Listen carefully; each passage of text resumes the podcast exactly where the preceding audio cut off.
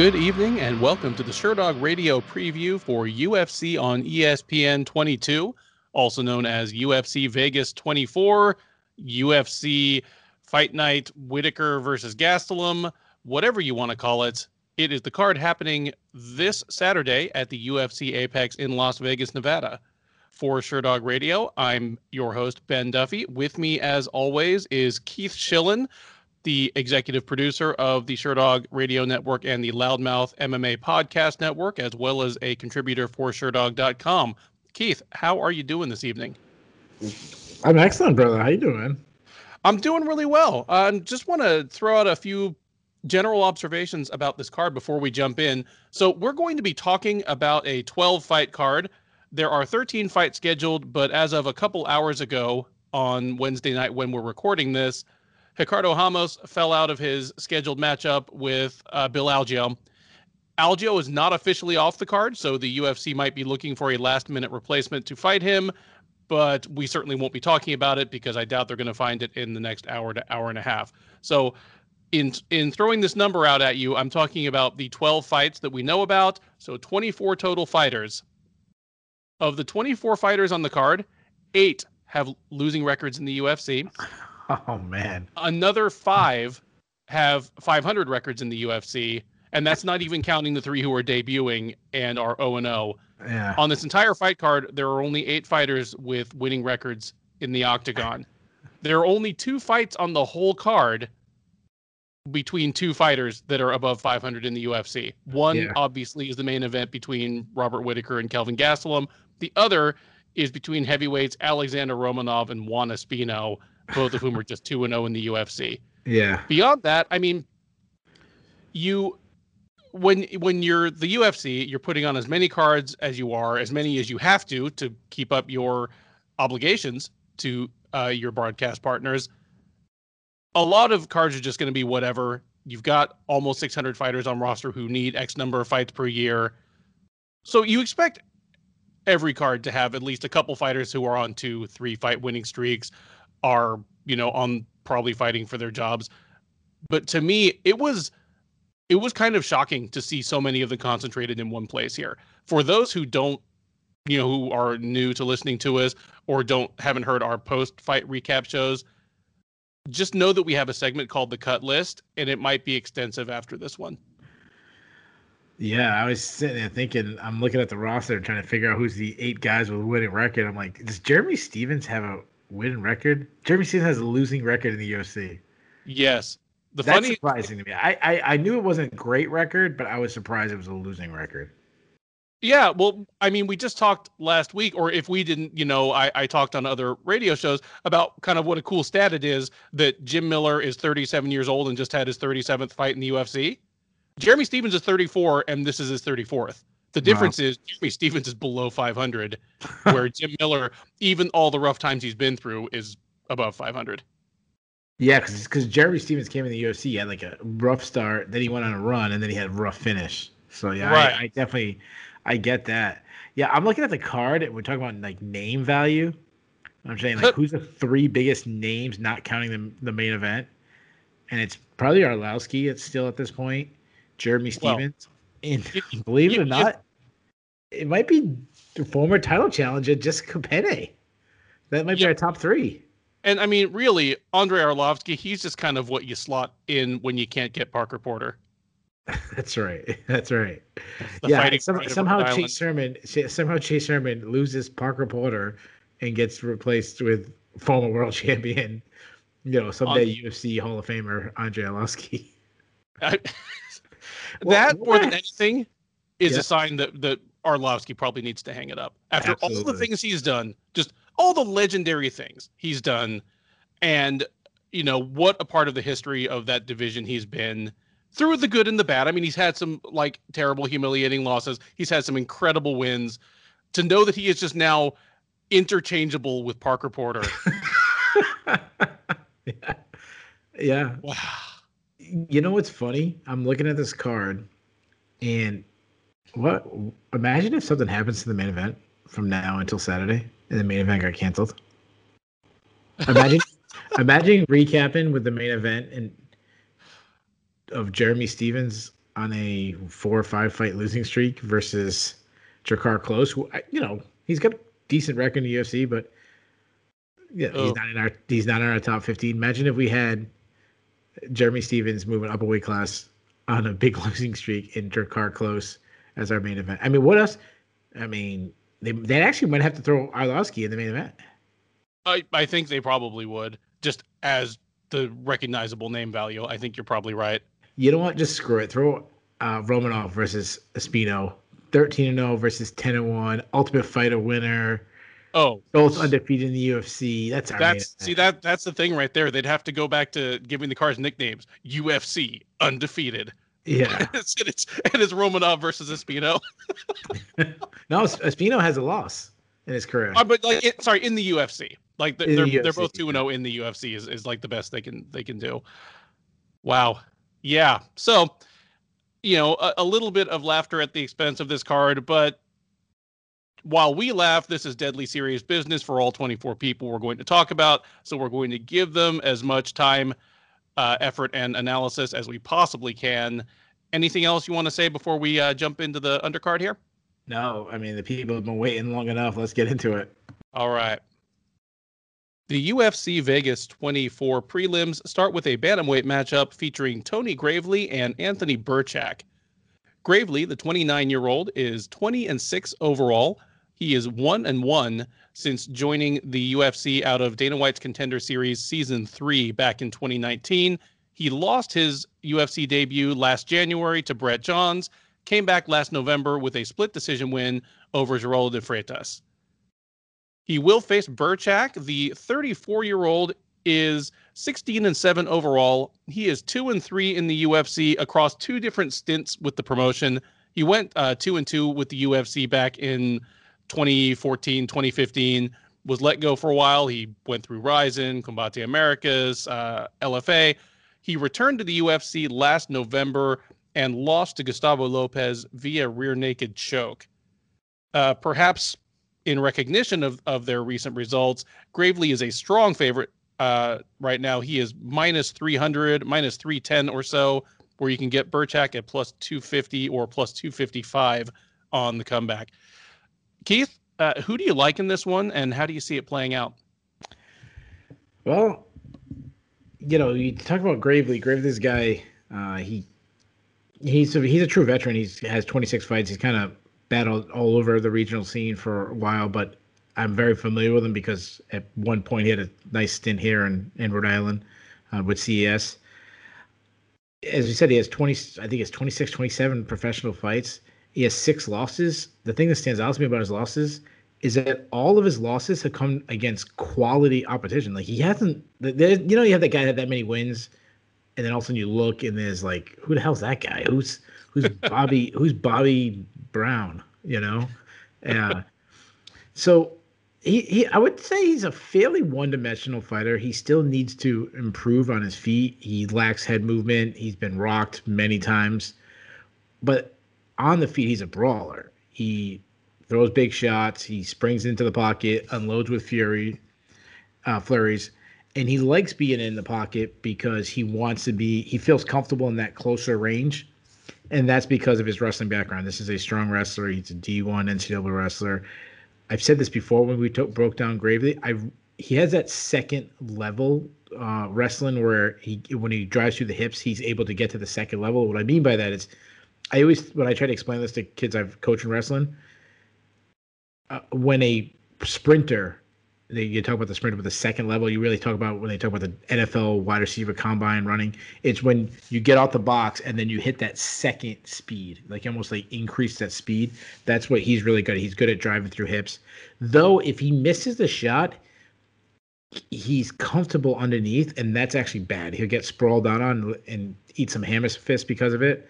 But if he's on top, he's heavy top pressure. He's been accused of having lay and pray moments, which he has, especially when he was a champion CS. There was some some boring matches. But you know, if he's on top, he can he can land some hammer fists, some punches, and if a scramble ensues, he's got a pretty good ability to take you back. Now move over to Birchak. Uh, this is his, you know, he's on his second stint in the UFC, as you mentioned. I I don't think he was a UFC fighter before. I think he's a worse fighter now. Uh, he doesn't do anything spectacular. He also is a bit of a brawler. He's wild, loads up on everything. I would say his calf kicks are pretty solid. He's added that since he's been fighting. Like I watched his one of his fights in Combate, and he really targeted the calf kicks, which you know every fighter at this point should be doing. But the rest of his striking is pretty mediocre. He keeps his chin high, and he can't even count on that chin because he's been blasted before. And his wrestle, his defensive wrestling's weak. He's been taken down. Uh, his last fight in his return to the UFC against Gustavo Lopez, Lopez took him down easily. Uh, but he can get some takedowns himself. But I would say it's against non wrestlers. Like I would be shocked if he, you know, was able to out wrestle Tony Gravely. To me, I think this card has a lot of very evenly matched fights where we'll have we'll probably disagree on them. I would be surprised if we disagree on this one. To me, this is a pretty easy call. Jack has struggled to be, you know, with takedown defense before. Gravely is going to take him down. He's going to grind him out for 15 minutes. Give me Gravely by decision. I noticed the same thing that you did about Gravely's record, where there are no bad losses there. They're all to people who are have either made it to the UFC and have done pretty well, or guys like Patchy Mix and uh, Ricky Bandejas, who are over in Bellator in one of Bellator's best divisions and actually doing uh, really well. Uh, he also has some good wins on his record. You mentioned that he had a, a run, you know, through CES where he was pretty successful, but he came into the UFC on a six or seven fight win streak, and he'd beaten some people in there like uh, Drako Rodriguez, who you know was in the UFC. Uh, Ray Rodriguez, the guy he beat on Dana White's Contender Series. I mean, he made it to the UFC. He's 0 2 in the UFC, but like, like even the guy he beat on Dana White's Contender Series very badly made it to the UFC. He has a strong, a good strength of schedule for a guy who's under 30, has over 25 fights. Uh, I'm pretty uh, like I, I'm fairly high on him as a prospect, but I'm very gratified that you broke down his basic offense the way you did because my note about him as I was watching uh, his fights was he wants to be a wrestle boxer, but currently he's a get boxed and wrestle guy. Like he clearly wants to come in, throw like some great punches, and then hit a takedown when he's gotten the guy rocked. But usually it's either just a mess or he gets rocked and then hits the t- the takedown. Ben, you, just to correct before someone kills us, you said he's 0 2 in the UFC. He's actually 1 1 in the UFC. No, no, no. Sorry. Uh, Ray Rodriguez is 0 2 in the UFC. Oh, oh, I'm sorry. I'm sorry. Yeah. I think you're talking about. No, sorry. Gravely, Gravely's 1 and 1. You are uh, the guy. Why would I say that? uh, I so I, I'm high on, on Gravely as uh, a prospect. I think he's done it the right way. He's got a lot of fights coming up, or I like coming up to where he is. He has had a lot of fights. Uh, there, I mean, there's still time that he could develop into a much more polished striker than he is right now. I don't know where he stacks up in this division right now, but I do know that Anthony Birchak is a very suitable kind of. This isn't. It's not a squash match, but it is. It's a matchup that's winnable for Gravely in that it serves his strengths and it doesn't particularly exploit his weaknesses. Uh, yeah, like Birchak likes to take people down. He is not taking Gravely down. Gravely does get lazy on the shot. You mentioned that he gets hammer fisted a lot. Also, he had like his uh, guillotine loss to Patchy Mix was just pure. I'm a wrestler, and I sometimes forget that in MMA, a dude can just grab my neck when I shoot if I leave my head outside. Uh, I'm not picking him to do any of those things against Anthony Birchak. And even if he does, I'm not sure Birchak is the guy to take advantage of it. I'm not going to pick the finish just because Birchak is tough. Uh, just tough, durable guy. That sounds like a kind of backhanded compliment, but I really do mean it about Birchak. He's not an easy guy to finish. And thus far, most of Gravely's finishes have been kind of like death by a thousand cuts, like beating up a dude for four rounds. Uh, you know, like with mild ground and pound. He's not going to have the time to do that to Birchak, and I don't know if it would, it would even work. So give me Gravely by a lopsided decision as well. We stay in the bantamweight division, but do head across to the other locker room as Zarah Fairn welcomes Josiane Nunes to the UFC. Fairn, the 34 year old fighting out of France, is 6 and 4 overall She is 0 2 since joining the UFC in fall of 2019. She uh, lost her debut at featherweight to Megan Anderson on the UFC 243 card. You may remember that card as the one where the UFC brought in two bright, shiny featherweight prospects in Fairn and uh, what was the other girl's name? Norma Dumont. Norma Dumont, yes, both of whom lost badly and then promptly tried to drop to bantamweight. Uh, what welcome to featherweight life in in the UFC. Anyway, she bounced back from that with another, to be fair to her, brutal matchup against Felicia Spencer, uh, where she succumbed to ground and pound in the in the first round. So not a great look so far uh, for uh, Zarah Fairn, but she is dropping to bantamweight and she is meeting Josie Nunes, the 27 year old uh, Northern Brazilian, is seven and one overall.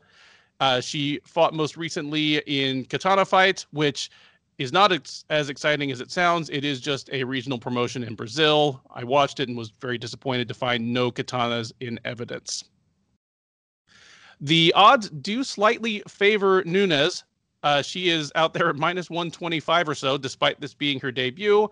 And uh, Fairn is available at even money or even plus 105. Uh, Nunes I mean, she is a she she's a striker by by trade. She's you know uh, Muay Thai uh, schooled Muay Thai influenced striker. She is uh, how do I put this? She is I'll I'll call her stocky. Like I, am not saying she's fat. She is just she's got that Jessica Andrade at uh 135 build where she is broad, like she clearly has muscle. She has a good bit of explosion. She's not a refined striker. Uh she's kind of like and I'm not saying she's Cris Cyborg. I'm not saying she's Wanderlei Silva, but she's got that early Chute Boxe where you can tell I do Muay Thai in training, but mostly I just come out and brawl and try to take your head off in fights and you know the most technical thing I do is I grab a really nice clinch and throw some knees at you. Uh, Zarah Fairn's best route to victory here is going to be to try to get her hands on Nunes and get her to the ground before Nunes starts doing tie clinch things to her. And I don't have much faith in Fairn. I'm even just hoping she successfully makes 135, unlike Dumont, who has now failed miserably twice. But uh, with two fighters that are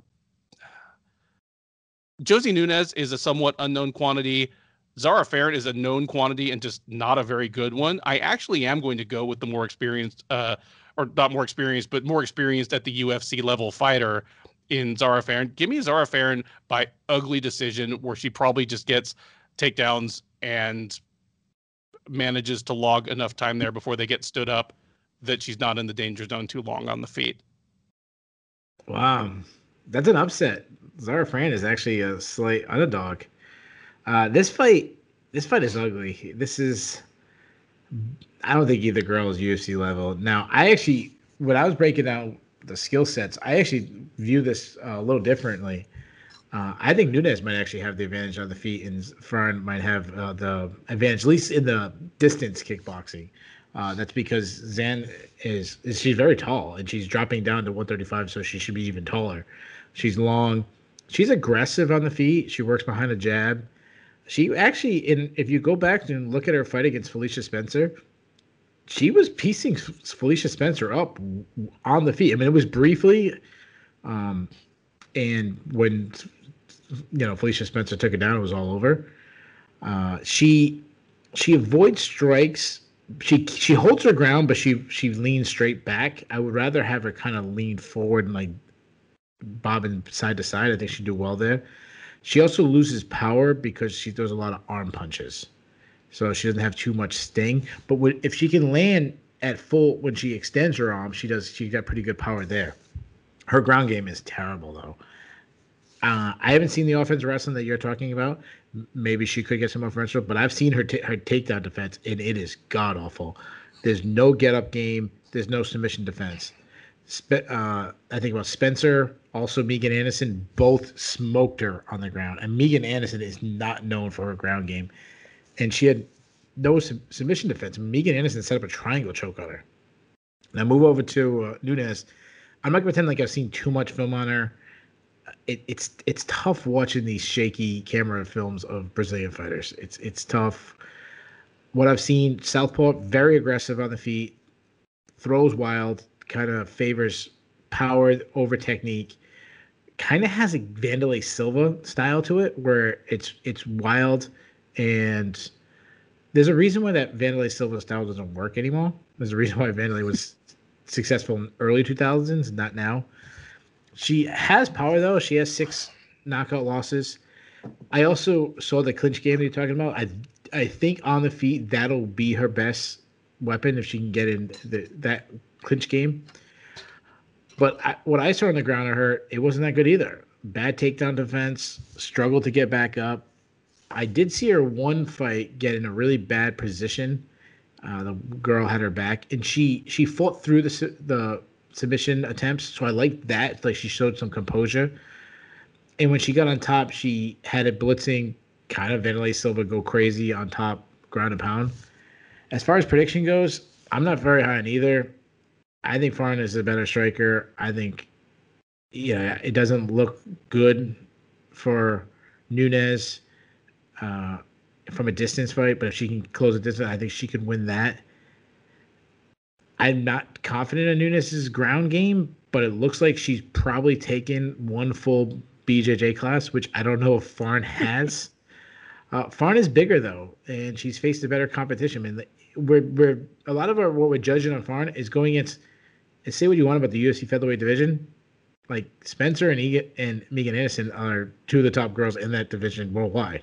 So she's faced really good competition in her run. Yeah, I thought I was going to be the only one to take Fairn. I'm. I think she's surprised and finds a way to stay on the feet. And I'm going to just take her physical tools of being longer and rangier. I think she catches Nunes. I think she's going to put her out. So I'm going to give me Fairn and give me Fairn by first round KO. And that's my first upset of the night. Next up, it is lightweights as Austin Hubbard welcomes Dakota Bush to the octagon. Hubbard, the 29 year old fighting out of Elevation Fight Team, is 12 and 5 overall. He is 2 and 3 in the UFC since joining out of uh, Legacy Fighting Alliance back at the end of 2018. He fought most recently last August at UFC on ESPN 15, losing to Joe Solecki by rear naked choke in the first round. He will be taking on the man who wants us to call him Harry Bush, and I will do no such thing. But he is a 26 year old fighting out of Missouri who is 8 and 2, also an LFA standout, uh, and fought most recently uh, icing Austin Clem in January at LFA 98 in under a minute with a head kick and then a couple of coffin nails on the ground. Uh, Bush is the slight underdog here. You can get him at plus 150 or so. Uh, Hubbard is minus 175 as the favorite. Uh, Keith, who do you like in this one? Uh, of of the three fights that we've broke down so far, I would say this one I'm I'm looking forward to most. You know, Austin Hubbard's had moments in the UFC where he's looked good. He's also been extremely inconsistent, and and Bush is Harry Bush is not uh, not a bad prospect, not a bad signing. I'll start with Hubbard. Hubbard's fairly well rounded. I don't see major holes in his game, but that said, I don't see anything great. Like I don't see anything really good about his game. And if I look at his last fight against Joe Solecki, Austin Hubbard looked terrible in that fight, which was really surprising to me. Now he's big for the weight class. Uh, he's he's a very muscular guy. He actually put on muscle in his last fight. They talked about that in the broadcast. He's fairly athletic. He's got some good snap on his on his shots, and that's because he's heavy on his front leg. He really leans into it. But we've talked about this million. I feel like a million times. When you're heavy in your front leg, you're also wide open to leg kicks. Look at Conor McGregor. He he likes to. He has kind of a little unorthodox style to his striking. He fights kind of long. He throws. He likes kicks down the middle. He likes stepping knees. He avoids strikes by backing straight up, which is I feel like a broken record. I say it all the time. He's an underrated wrestler. Like I would never call Austin Hubbard a wrestler, but I would say he's adequate there. Um, he out wrestled Kyle Prepolec in his fight, which was uh, I don't know if that's matters much, but to out wrestle him was was impressive. Now move over to Dakota Bush. He's your classic wrestler boxer, pretty light on his feet. He really steps in and shots himself, which is surprising for someone who uses as much movement as again. He's good at you know standing on the outside and suddenly crashing the pocket. He targets calf kicks, which is a great weapon to have. He had an incredible high kick in his last fight. Good entries on his in his wrestling. Heavy top pressure. He likes to advance to better position. Good ground and pound. He's got four submission victories. It's a big step up in competition for Bush. That said, Hubbard looked so bad in his last fight that I don't have a lot of confidence in him. So I'm going to go with another upset. And I think Bush can get some takedowns. I think he has the advantage in the power on the feet. And I think he wins his UFC debut. So give me another upset pick. That's my second upset pick of the night. Hey, uh, very bold right out of the gate is Keith Shillan. I I feel what you're putting down there. I'm not quite ready to take that plunge. I agree that Hubbard looked miserable against uh, Solecki, but since then, I feel a little better about Solecki. Just, I mean, in doing what he had to do against Jim Miller, even if the fight was completely dismal to watch, uh, that gave me a little more faith in him. And certainly, you can understand why Hubbard came into that fight with what looked like probably five or ten extra pounds of muscle on him, because his two previous losses had been to Davi Ramos and Mark Madsen, both of whom are, I mean, Madsen's an Olympic wrestler, Ramos is a decorated Brazilian Jiu-Jitsu uh, practitioner, but both of them are top position grapplers built like tanks. And I'm sure Hubbard was just like, well, I'm not going to let that happen again. And he hit the weights. It backfired against Solecki. Just Solecki was just much smoother and more nimble on the ground. And if I think, I think, and I worry that if that fight had not ended in three minutes or whatever, Hubbard might have had gas tank problems going forward because he was already a pretty burly uh, lightweight. That gives me pause against uh, Bush because uh, like Bush has, has, shown that at least at the LFA level, he does have uh, plenty of gas for three rounds. You know, I the more the more I think about your pick, the more I want to agree with it because I can see Bush kind of like Solecki just being uh, quicker and slicker once it hits the floor and just you know taking Hubbard's back and, and choking him out. That's aside from the the crazy head kick uh, back in January, Dakota Bush's thing was, uh, you know, like either taking his opponent down or pancaking a takedown attempt, spinning to the back, you know, pounding him on, on him a little bit, and then uh, taking the rear naked choke. That was what he. I mean, that was basically his last four wins were all that way. But he he also had a couple of flat performances in LF in LFA. Like before he got this fight booked, I was thinking he was a guy that might be ready for the contender series, you know, sometime this year, and all of a sudden he's in the big show. I'm I, I'm counting on that, you know, that where Hubbard has already been fighting fighters at this level for a while to kind of show out. Uh, give me Hubbard by decision, but it's by no means a confident pick, and you might be looking very, very right in just a few minutes. The prelims of UFC on ESPN 22 now take us up to the middleweight division, where Bartosz Fabinski takes on Gerald Meerschaert. Fabinski, 34 years old from Poland, is 15 and 4 overall. He is 3 and 2 in the UFC, or he is 4 and 2 if you want to count his fight against Darren Stewart at Cage Warriors 113 that the UFC booked just as COVID 19 was sort of closing everything down and was essentially a fight between two European UFC fighters on a different colored canvas. He will be taking on Meerschaert, the 33 year old stalwart of Roufusport, is 31 and 14 in his very prolific career. He is an even six and six in the UFC. Uh, had a bit of a tough 2020. He won his first uh, fight of the year against uh, Dar- uh, against Deron Winn back at UFC 248, then lost to Ian Heinisch and Hamzat Chimaev in a total of about 90 seconds in his uh, last two fights of the year. So it is Meerschaert looking to bounce back. Uh, Meerschaert is just a slight underdog here. He is available at even money. I even see him around plus 105, where uh, Fabinski is minus 125 as the slight favorite. Gerald Meerschaert is he is, I think, a super overachiever.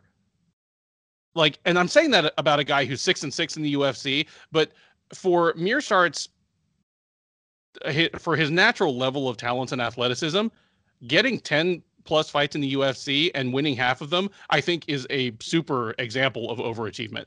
He is a minus athlete. Like he's a big, strong guy, but in it, like if you put all the middleweights in the UFC in a decathlon and tested like their high jump, long jump, sprint, he's coming in close to dead last. You know, just he probably slow... beat Sam Alvey. Sam Alvey, who falls very much into the same category, but is you know several years older and has even more mileage on him. But yeah, absolutely, right up that same alley. Uh, you know, if Ed Herman wants to drop back down to 185, he can join him. It, he, those guys, like, I, just I, would like I'd love to see like Deron win doing like uh, uh what's the what the pole vault? I'd love to see that. Yeah. hey, why am I more interested in talking about uh, mid-level middleweights doing decathlon than breaking down this card? Yeah. uh, having said that, like, um, Meerschaert, uh, most of the time, at least until recently, even against a superior fast twitch athlete, he has been able to neutralize them. Just you know, he has a striking game that is that has been built around not overexposing his chin. You know, I mean, he lived in the danger zone with uh, Eryk Anders for three rounds and never got touched. He lived in the danger zone with Kevin Holland for uh, uh, three rounds and you know was never in like serious danger of being uh, finished. Uh, he put away Trevin Giles. Uh, you know, uh, his best strength is definitely his ground game. You know, odd for a, a Roufusport guy, but uh, he's not great at takedowns. Like his entries are slow, but he's good at ending up on top in scrambles. He's pretty good at uh, takedowns from the clinch just by virtue of being a strong guy. And that's going to be his route to victory here against uh, uh, against Fabinski. Uh, Fabinski, you know, he just moved up from welterweight. I mean, I guess it is like uh, two years ago at this point, but he came to the UFC uh, as as a welterweight the tail of the tape is going to say the same for both guys. They're probably both going to be listed six foot one, 186 or whatever it is. But Meerschaert will be the bigger, stronger guy in the cage. Uh, Fabinski could certainly, you know, catch him with something on the feet. That's what he did in Europe early in his career. He's not shown himself to be able to do that at the UFC level. So I don't think he's going to do uh, Chimaev or even a Heinisch type things to Meerschaert. So even though Meerschaert's the slight underdog here, I have him pretty straightforwardly in this fight. I, I don't think think Fabinski's going to have much for him. He's not going to be able to threaten him on the feet. Meerschaert will be able to get him to the ground, and from there, it's it's all, uh, like it, it's all Meerschaert. If this does happen to go deep into the fight, Meerschaert, despite being the bigger guy, has a, a good gas tank. But give me Gerald Meerschaert by second round submission. All right. So, yeah, this to me, this is one of the easier fights to break down. Now, you talk about Meerschaert. I agree everything you said about him, like being an overachiever. He's well rounded, but he's not great at anything. I would call him like a middle of the pack middleweight is like the ceiling for him. Like he'll never be a top twenty guy. He's he's gritty. He's crafty. He has all those things you talk about when you talk about a you know veteran. Uh, but you talked about his offensive wrestling, but I think his defensive wrestling is terrible because he looks to go to jujitsu. What we've talked about before, he has like that Dustin Poirier thing where he's looking for submissions to defend entries instead of sprawling, instead of stuffing the head, instead of hipping in, instead of uh, you know looking for a switch, instead of whatever you know whizzering. Uh, but he does that because he's crafty on the ground, he can get a submission off of his back. Uh, the one thing that worries about me is he's getting up there in age and he got knocked out brutally in his last two fights. So that doesn't give me a lot of confidence. Now, of course, like Chimaev was his last fight. Like Chimaev would probably beat both these guys at the same time. Now, move over to Fabinski. He's a very one-dimensional fighter when I break down him. He he strikes to simply close the distance. He wants to wrestle. He's got good entries. He can also, you know, besides getting on your hips and taking it down, he can, he can get the body locks and take it down that way. Uh, he's very willing to just grind. Like there's no there's no audience this week, but he would be okay regardless if there's audience booing him. He knows that's his game. He'll grind. Uh, he'll smother you. Uh, you take his fight against Darren Stewart. He turned Darren Stewart into a takedown dummy. Good ground and pound. Has a very old school style of his ground and pound. Like he'll sit in the guard and Tito Ortiz short elbow you. I was surprised that when I go back to the Darren Stewart fight that he was taken down by Darren Stewart, someone who's I would say an underrated grappler himself, but not known for his wrestling. So Fabinski should be the better wrestler there. Uh, but when he was taken down, it was nice to see that he got up very easily. He could not be held down. Now, submission defense is his Achilles heel. He has four losses. Three of them have come by way of submission. So to me, this really is two outcomes. Either Fabinski takes down Meerschaert and holds him down for 15 minutes, or Meerschaert gets takedown, I mean, gets taken down and then finds a submission, like you're saying. Uh, you said it from you know top side. You think he gets takedown and submission, but either way, so it's either that outcome or Fabinski just out wrestles him. I've always favored wrestling over BJJ. I think it's a much it gives you a bigger opportunity to win while BJJ is more, you know, hitting hitting the duck at the carnival as it's moving instead of the throwing the ball at the the three pins in front of you. Give me Fabinski. I'll take him by decision. And uh, I think Meerschaert's going to have his moments, but I don't think he's be able to catch Fabinski. So give me Fabinski by decision. Next up, it is the strawweights as veteran and former title challenger Jessica Penne welcomes short notice opponent Lupita Godinez to the UFC. Uh, Penne, the 38 year old fighting out of Huntington Beach, is 12 and 5 overall. She is 1 and 3 in the UFC and uh, returning to action for the first time in uh, almost exactly four years. She exited the UFC on the back of consecutive losses to Danielle Taylor, Jessica Andrade, and Joanna Jędrzejczyk in the aforementioned title challenge. She had been scheduled to meet Hannah Goldy this weekend, but on two weeks' notice, it will be the undefeated uh, Combate and LFA veteran Godinez stepping in. Godinez, a 27 year old fighting out of Vancouver, British Columbia, is a perfect 5 and 0 in her uh, brief uh, career. She fought most recently on October 30th of last year at LFA 94, taking a decision over uh, Vanessa Demopoulos. Odds in this one greatly favor the newcomer. Uh, she is out there at minus 300, Penne around plus 250. Keith, I would say can Penne turn back the clock, but even if you turn back the clock, she was on a three fight losing streak. like tell tell me what you think of this fight. Yeah, so I mean I feel for Penne, you know, she's had some incredible I shouldn't say bad luck because some of it she put on herself. But you know, you hear the stories. It seems like she's been a sacrificial lamb to USADA that other people haven't had to deal with. I don't really, I didn't really follow the story too much, but you still feel bad for a girl not being able to make a living for a long time. Uh, as far as a skill set, I'm just gonna base on what I last saw four years ago. I mean, that's the only thing I can do. Now, she moves forward. She does well to cut off the cage, though she's much better as the bull than the matador. She doesn't really like being pressured.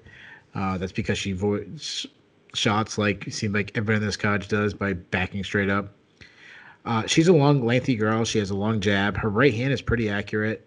She also arm punches, doesn't really step into her shots, so she loses power. She throws a lot of kicks, but often they are naked, so she's open to counters. She doesn't check leg kicks at all.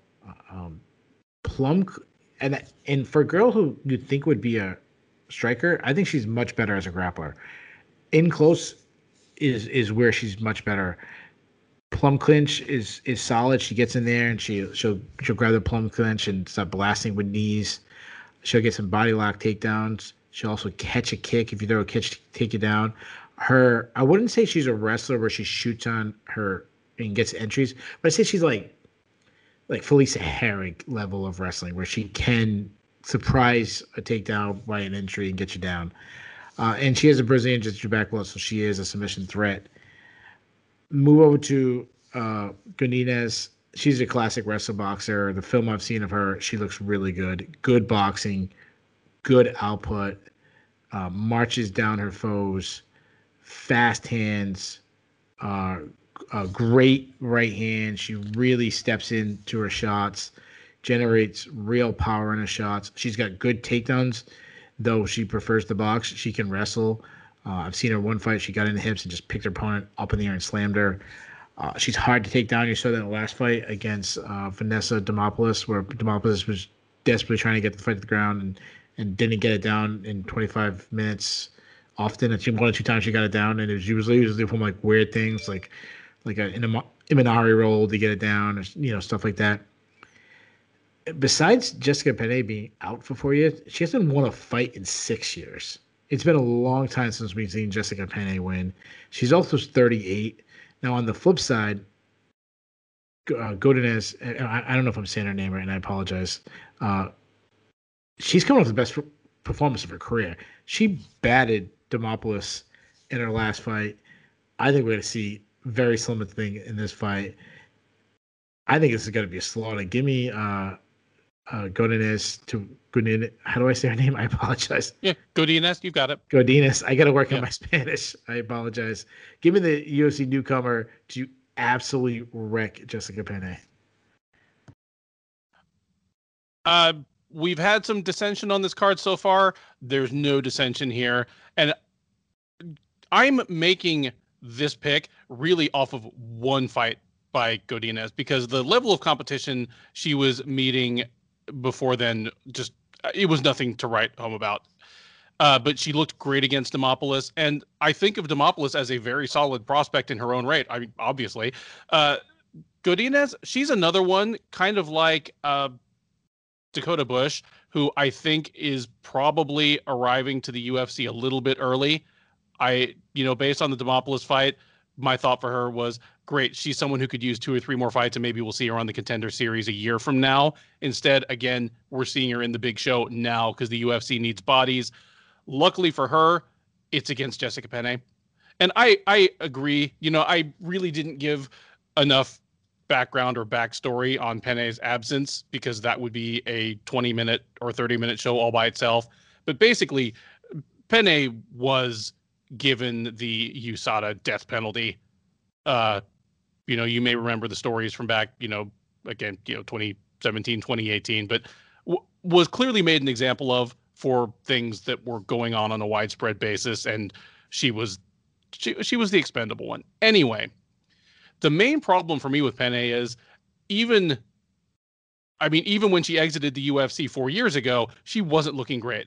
Losses to Jędrzejczyk who was at the absolute height of her powers at that time, and to Andrade, are who had just dropped down to uh, strawweight, are understandable and excusable. But Danielle Taylor might be the smallest woman that's ever fought in the UFC, and she handled Penne doing a lot of the th- same things that Godinez will do, like using uh, athleticism and speed to bounce in and get into punching range on a taller striker uh, like yeah, and and Godinez I think is actually a more skilled fighter already than Taylor and a little bit bigger. Uh, I'm tempted to just say Godinez by whatever she wants, but I expect uh, Godinez just to get inside Penne's jab and and one two, and either start mashing her from uh, punching range, or you know take her down and and just beat on her on the ground give me Godinez by round two TKO, probably on the ground. We now move up to the heavyweight division for the first of two heavyweight bouts on the card. And as mentioned off the top, the only fight other than the main event between two fighters who are above 500 in the UFC right now. It is Alexander Romanov versus Juan Espino. Romanov, the massive Moldovan, is 30 years old. He is a perfect 13 0 in his career.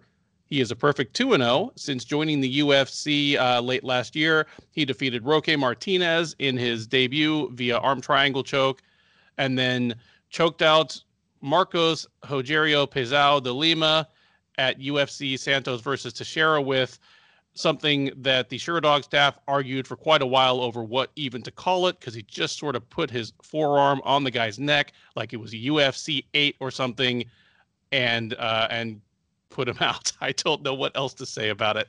Uh, he is taking on Espino, the 40 year old man from the Canary Islands. Yes, he is made in Canarias. 40 years old. He is 10 and 1 in his career. He is 2 and 0 since winning the 28th and thus far final season of The Ultimate Fighter.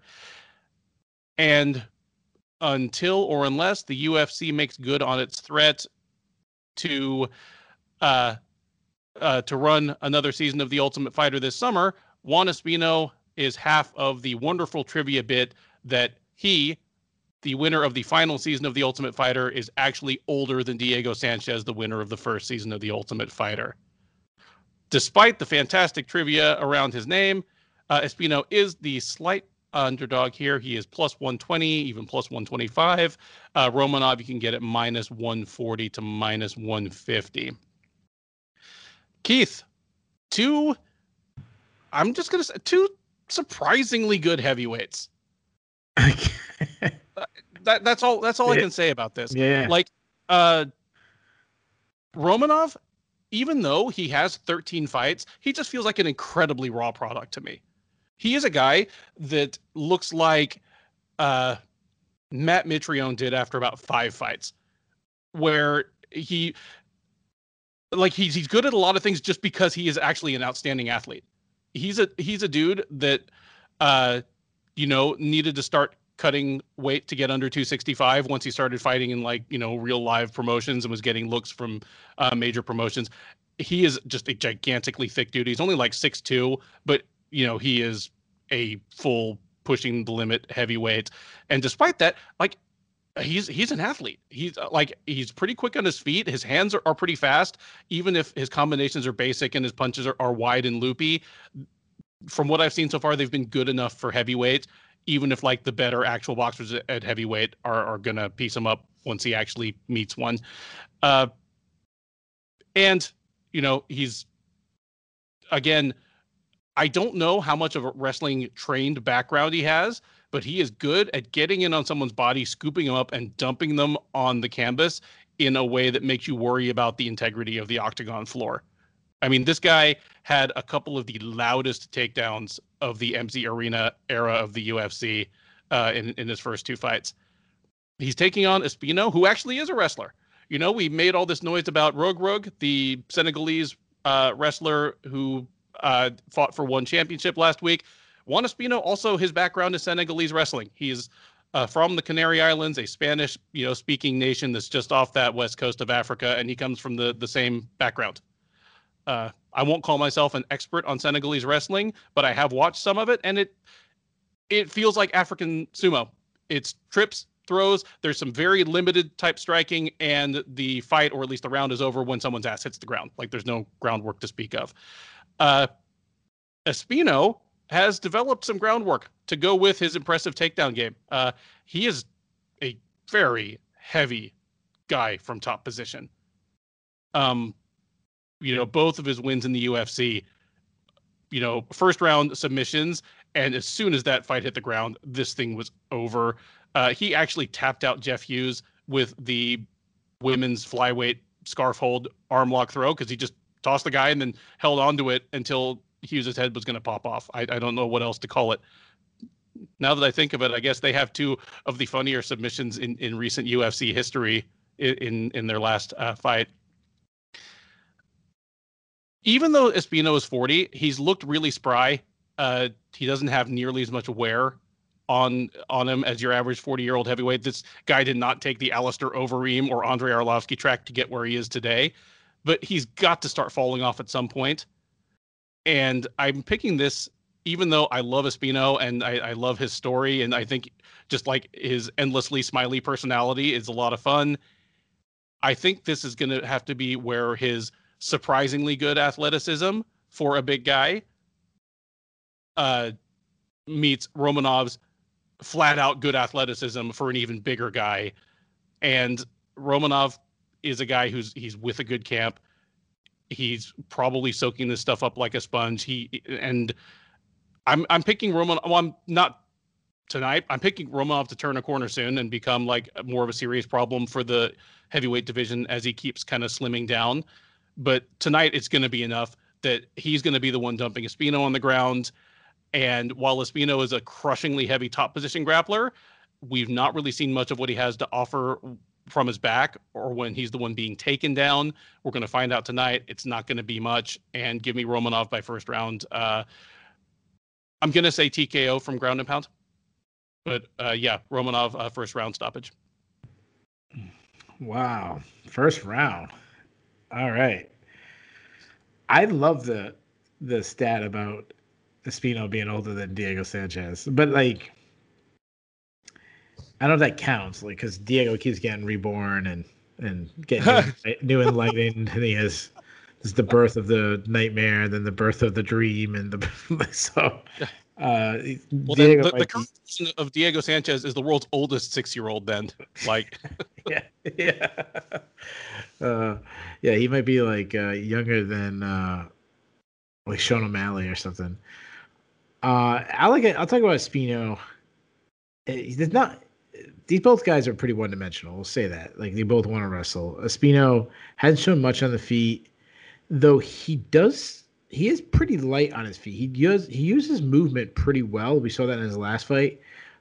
Uh, he, I would say he has basic boxing, uh, a bit unorthodox with the boxing, but he makes it work somehow because one, people always think about his wrestling, so he lands shots based on that. We talked about on the recap show Mackenzie Dern having unorthodox striking, but she'll land when people don't want to, you know, go to the ground with her.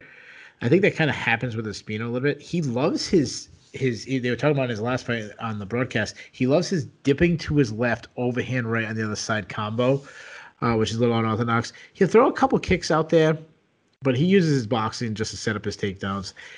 He likes to clinch you against the fence. He can shoot it on your hips if he has to, get a takedown that way. Though some of his entries is kind of ugly. He'll just duck his head and, and drive forward, which will not work against Romanov, or at least it shouldn't work against Romanov.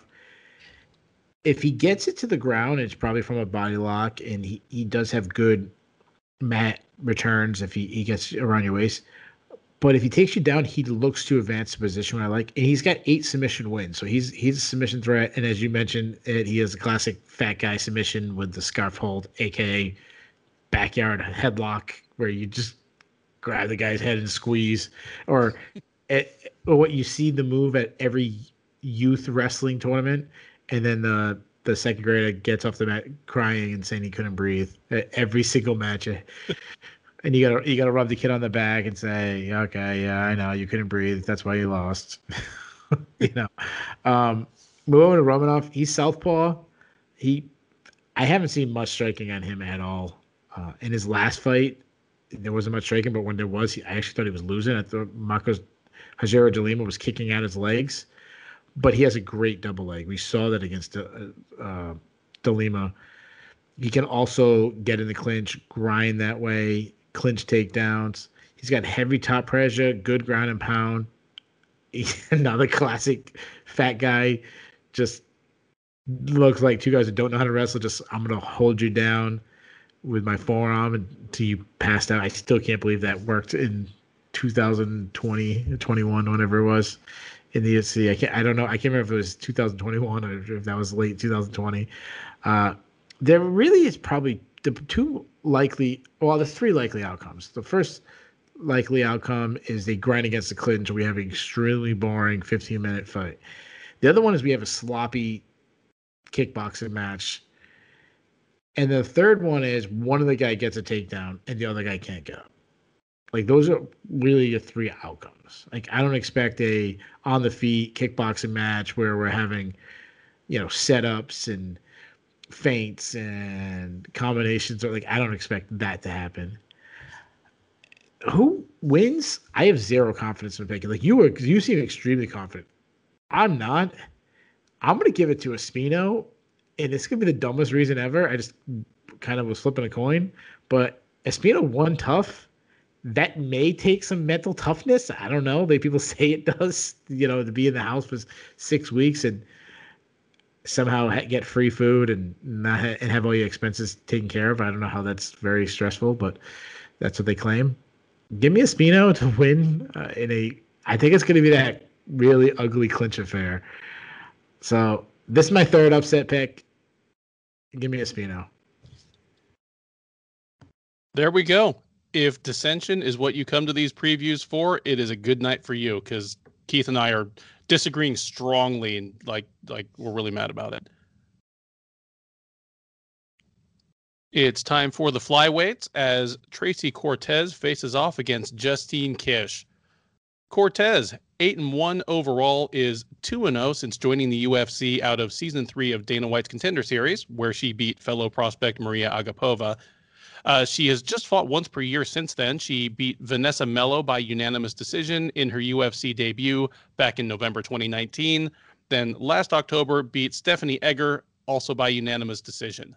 She'll be taking on Kish, the 33 year old from North Carolina, is seven and three overall. She is an even three and three in the UFC. She fought twice last year, winning a unanimous decision over Lucy Pudilova uh, at UFC Fight Night Blaydes dos Santos in January, then getting choked out by Sabina Mazo at UFC Fight Night Waterson versus Hill in September. Odds uh, pretty strongly favor Cortez in this one. She is minus 240. Uh, you can get Kish at plus 200 as the underdog.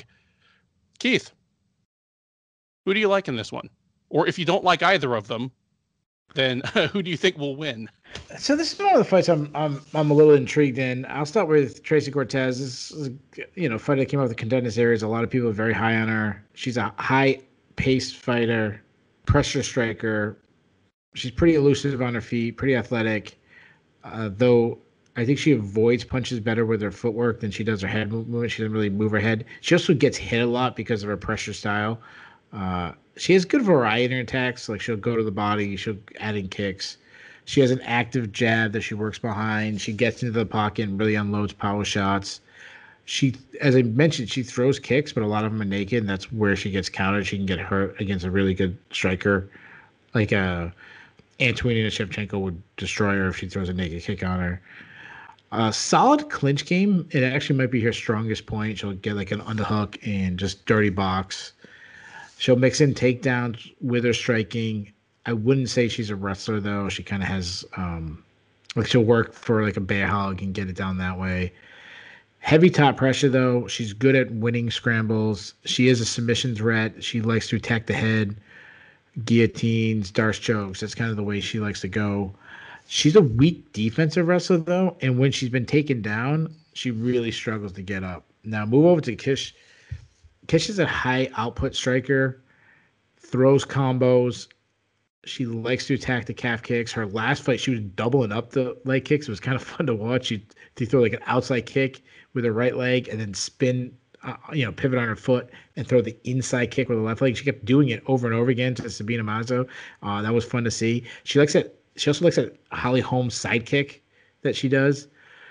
Uh, she has a very so her boxing style is very similar to how when I used to box. She parries a lot of punches. That's something I always like doing. Um, so if, if people don't know what I mean by pairing is when someone kind of throws a punch, you go over the top of it, you kind of slap it down, and then you kind of almost ricochet off the slapping down to throw your own offense. Uh, so she does that with a Muay Thai style where she keeps her arms very high and out. It was kind of uh, that she was doing against Sabina Mazo, which I've never liked the Muay Thai style in MMA because it really leaves you open to takedowns and kicks to the body she keeps her chin high. Um, but and she also reaches sometimes. You don't want to reach when you're parry because it leaves if someone's throwing a feint, you're reaching towards the feint and then it leaves you open to a counter. Uh, but obviously, with why I enjoy parrying is you kind of the person thinking offensively and you hit them with a shot, you know, when they so you're kind of using their offense against them. Uh, she drops her hands and she exchanges a little bit, but her dirty boxing game is pretty good in the clinch. Like she gets in the clinch. I think she'll do better in the clinch against Tracy Cortez than a lot of people think. She'll also catch a takedown. She'll mix in takedowns herself, and she's got good cardio. Like she was going hard in her last fight. Tracy Cortez is a huge favorite, and I think the betting line is way off. I think this fight is much closer than it should be. I think Tracy Cortez is almost like a three to one favorite and and I think maybe why I think this fight should be closer is I'm not as high on Cortez as others are. I think she's a good addition to UFC. I think she's a good prospect, but I don't I, I don't see her as a top five fighter in the future. I'm also higher on Kish than other people think. Like I think people look at her as like like bum or low level, and I don't. I think she's actually I think she's got some skills. I think she's actually maybe more technically sound than Cortez. And I actually had her beating Sabina Mazo in the last fight before she get get high kicked. Like I thought she was going to win that fight. Uh, Cortez is meaner. She definitely has the higher ceiling. But my theme tonight is upsets. And if Kish can use some movement, use the same high output that she did against Mazo, if she can avoid the clinch, avoid some of the wrestling. I, I shouldn't say avoid the clinch, but not get muscled in the clinch, not get backed up against the cage kind of turn the corner, use the clinch to her advantage, avoid some of the wrestling exchanges, don't get stuck on bottom, and avoid the power shots, which is obviously extremely difficult. I just said a lot of things she has to do. I'm to say she does it. Give me Kish in an extremely close fight. I'm taking Kish. This is my fourth upset, and this is my upset special. I'm taking almost a three to one underdog. Give me Justine Kish to pull off the biggest win of her career. Oh, bold prediction from Keith Shillan on that one. I agree with you that the that the line is way off here. I think, and like you say, Cortez has you know she has a high ceiling. She has plenty of promise. She's young. She's athletic. Uh, she has a lot of different weapons. But I think we collectively kind of need to tap the brakes on her. Uh, I mean, you mentioned off air that you thought Erin Blanchfield beat her at Invicta 34. You know, I'll also roll all the way back to Invicta 28, and that that card was obviously most famous for the horrible uh, Mizuki versus Jandiroba decision. But I also I scored that fight for Caitlin Neal against her. Um, and Caitlin Neal is someone who at the time was fairly promising and has yet to really progress past the like local Utah scene level, which is the only reason I even know who she is. And even since the Blanchfield fight, I mean, she's beaten Maria Agapova, who obviously has had mixed results in the UFC, and then Vanessa Melo and Stephanie Egger, two of the lower level uh, flyweights in the division. And I mean, she's not even finished any of them. Kish has been fighting much higher level competition for much longer. I mean, you know, she beat Randa Markos and Nina at the time Ansaroff, now Nunes, uh, right as she came into the the UFC. You pointed out like she was doing really well against Mazo until you know she got uh, until really until right before the finish. She, uh, Kish is definitely a, a better uh, striker at this point. Uh, has more weapons, throws in combination better, better footwork on the feet. And if this fight starts and Kish is using lateral movement. She's throwing her low kicks early and often. I'm gonna like want to flip to your upset pick really, really quick. I mean, probably within 60 seconds. But right now, I'm still going with Cortez just based on my thought that if and when Cortez wants it on the floor, she's going to be able to get it there. Just give me Tracy Cortez by decision in a fight where, yeah, she's probably going to get some stuff she doesn't like in the first round and maybe late in the first round, early in the second, she's going to do the Vettori versus Holland thing and be like, why am I hanging out in my opponent's wheelhouse? Take her down, start taking her down. Uh, I don't think she'll get the finish, but give me Tracy Cortez by decision over uh, Justine Kish. But for the record, uh, you are the the braver and smarter guy for for making the upset pick. The UFC Vegas 24 main card powers on with a lightweight scrap between Luis Pena and Alex Munoz. Uh, Pena, the 27 year old from Little Rock, Arkansas, fighting out of St. Charles MMA, is 8 and 3 overall. He is 3 and 3 in the UFC. He fought twice last year, winning a unanimous decision over Steve Garcia at UFC Fight Night Benavidez versus Figueiredo in February, then came back at UFC uh, Poirier versus Hooker in June and lost by third round guillotine choke submission to uh, Khama Worthy. He'll be taking on Munoz, who will be seeking to bounce back from his unsuccessful UFC debut. Uh, Munoz is 31 years old, six and one overall. Uh, debuted in the UFC last August and lost a unanimous decision to Nasrat Haqparast at UFC Fight Night Lewis versus Oleinik. Munoz is a slight uh, underdog out there. You can catch him at even money or even uh, looks like plus 110. Pena is out there minus 125 to minus 130. Uh, Keith, who do you like in this one and why? Uh, so this is one of the fights that I'm I'm, I'm pretty intrigued on the card. Uh, I think it's I think it's a close fight. I'll start with with Pena. I didn't change much uh, from my notes of when I last saw him so it might sound very repetitive. He's a southpaw, works behind a jab, uh, throws. He, he does throw one punch at a time, which I don't like. He also lacks power. Um, it seems like another theme I've been saying all night is arm punching. Uh, he, his kicks though are, are, are his best weapon. He has long push kicks. He he has a lot of defensive holes in his uh, striking. He he avoids strikes by backing straight up. He also turns his head to avoid strikes instead of trying to slip or roll with the punches. And he's going to turn into like a high kick once. He's going to get blasted. Uh, he he's a good wrestler, I would say. Uh, he shoots doubles. He has he uses his long arms, like he extend his arms. He gets his arms around his opponent's legs, so he kind of closes the distance with his arms well. Uh, I mean, I shouldn't say does that well. It just comes naturally. He just moves his arms out. uh, he's relentless to get the takedown, though sometimes he doesn't set it up. He'll, he'll shoot from too far away, and he's a weak defensive wrestler. Uh, and this is comes from guys not spending time in the wrestling room. It comes from drilling, you know, drilling your takedowns before jiu-jitsu class, but not actually wrestling. Uh, he, he's on top. He's got solid top control. He has good top control due to his long legs. If you can get on your back and throw his long legs, it's very hard to get him out. Uh, he has a submission threat, though he was submitted by Khama Worthy, and I think it was his last fight. He was submitted by mm-hmm. Khama Worthy, which you you can't like. Move over to Munoz. Munoz southpaw. His hands are pretty fast, though. I would say his he he needs to work on his technique. I think he just he he's got some decent hand speed from just being a good athlete. I would say he's a very basic boxer. Uh, doesn't really cut angles. Doesn't really understand distance with his striking. Uh, he's just a good athlete. Now he's an elite wrestler though. This is his. A, he wrestled at Ohio State University. He was a prep school national champion. He trained an Olympic gold medalist, Kenny Monday. He's a team alpha male wrestling coach.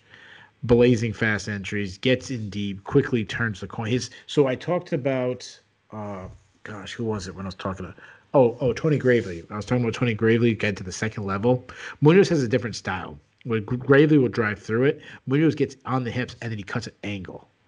Um, kind of, and then he also it turns the legs. They call it the windshield wiper. You had Daniel Cormier talk about it a lot. That's his style. So he kind of comes in and then it's like a V comes in and he turns the corner while Gravely has one drive through. Uh, and it's I mean, either way is good. Whatever works for you is, is is great. He also chain wrestles together, so he could shoot on one leg and then come all the way across the other side.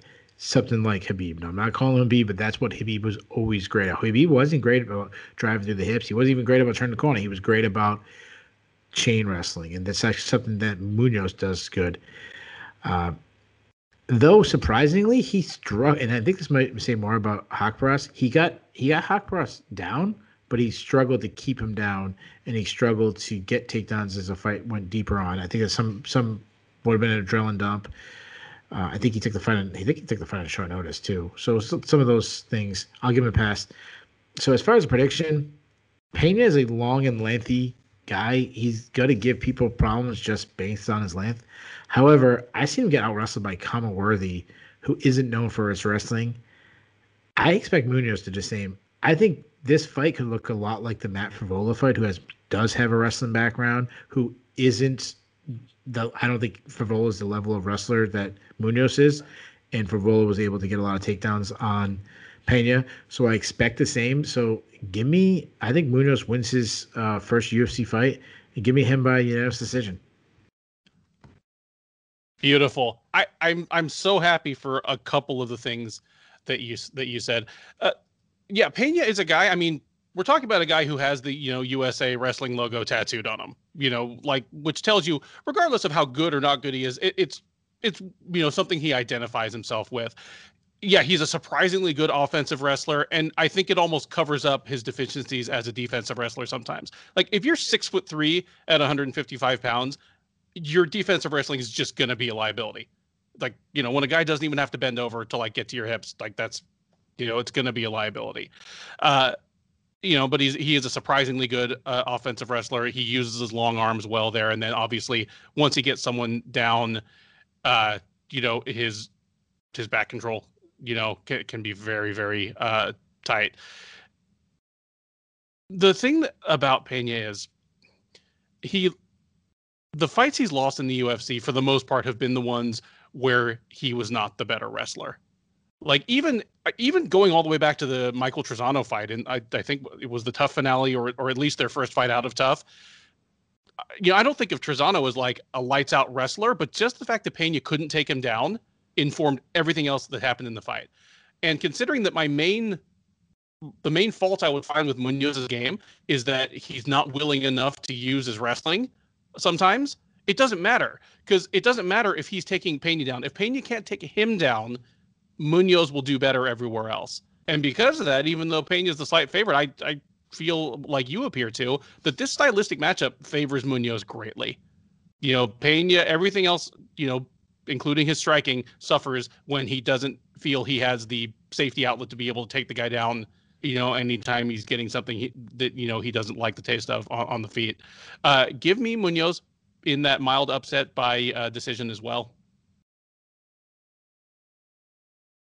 We now head for the middleweight division with a matchup between Abdul Razak Alhassan and Jacob Malkoun.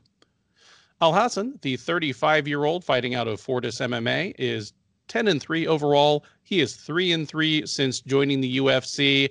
Uh, he is currently on a two fight losing streak, uh, both last year, having lost to uh, Mounir Lazzez by a pretty lopsided unanimous decision back in July, and then been shockingly knocked out in 30 seconds by Kaylan Chaos Williams at UFC Fight Night Felder versus Dos Anjos in November. He is taking on Malkoun. The 25 year old Australian is 4 and 1 overall. He is 0 and 1 since making uh, his debut in the UFC last October, where he lost by knockout to Phil Hawes in just uh, 15 or 20 seconds uh, that was at UFC 254.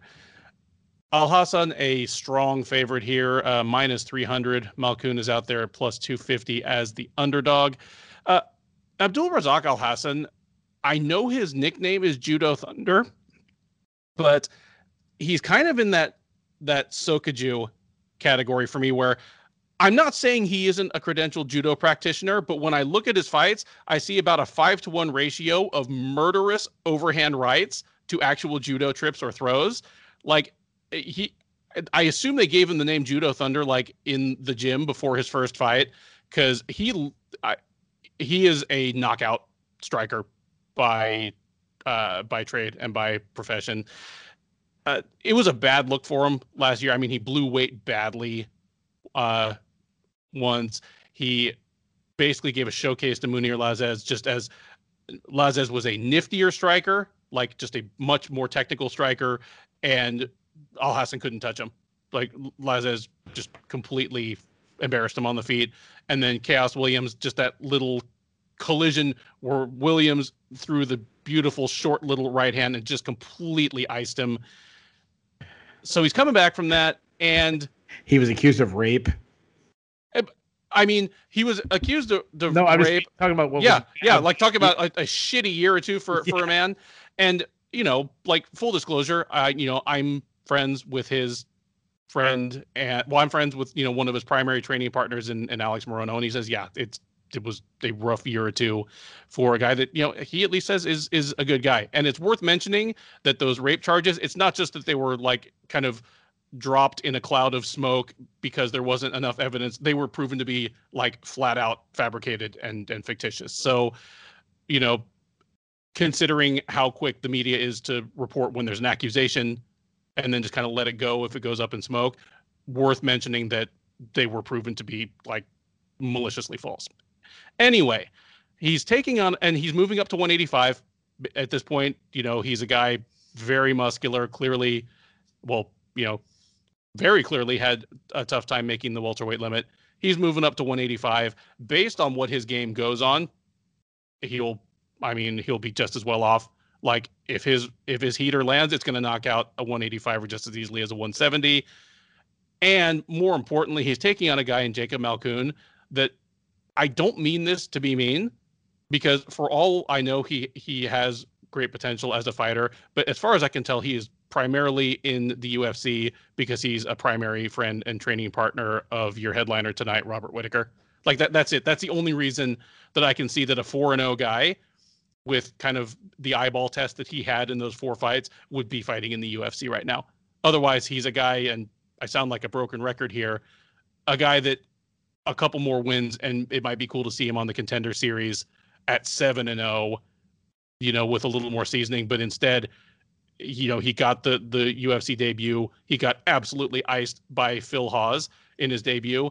And guess what?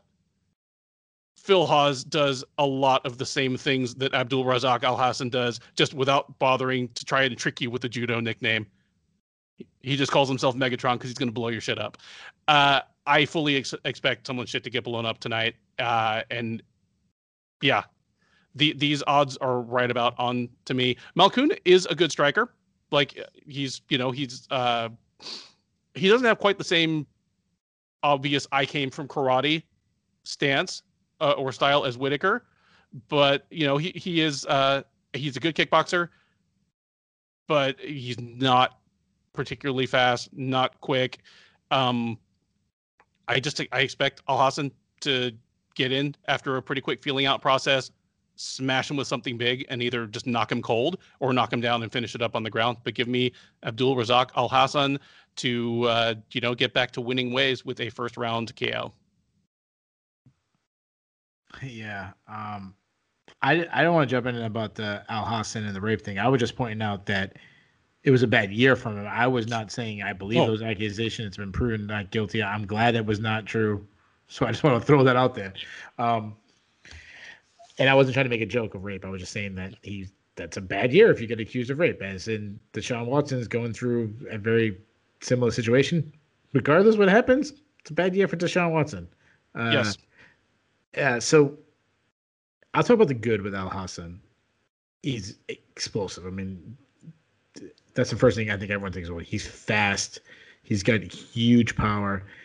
I, I love what he does, and this is somehow I made this about me twice now in my boxing. That was, know, not world class by any means, but he does something that I used to always like doing. When a guy pillars, and what I mean by pillaring, it's I think about almost like the Tito Ortiz classic cover up behind your hands. He likes to grab that stationary target of the hand and then pull and wrap the punch around it, which is uh, which I absolutely love. Like uh, think about like when you you, you play with your your your like doing that and you pull on the hand and like kind of hit him with the other hand. That's what he likes to do. But when he does it, it's a extremely thudding punch that can put out a friggin' rhino.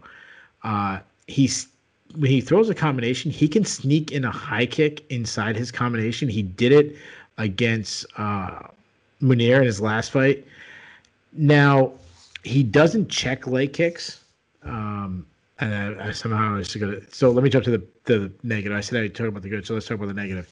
Uh, he doesn't check leg kicks. He punched himself again out against Mounir Lazzez. I mean, you, you kept talking about how one sided it was. It was one sided from about three minutes in the fight and on. But the first three minutes or two and a half, I don't know exactly how far it was. Alhassan was putting it on. Was almost put him out.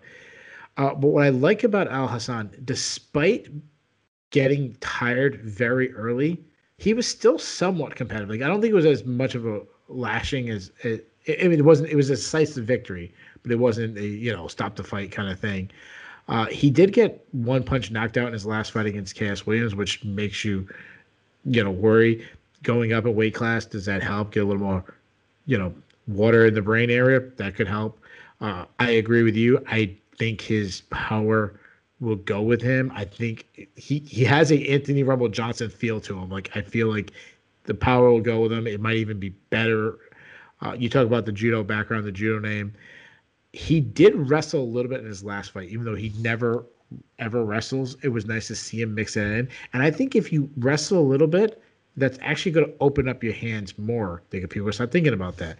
So that's that's the you know the good and the bad for uh, Alhassan. Now move over to Malkoun. I haven't seen too much film on him because there's not that much film on him, and his UFC debut was like eight seconds or whatever it was. It was something stupid.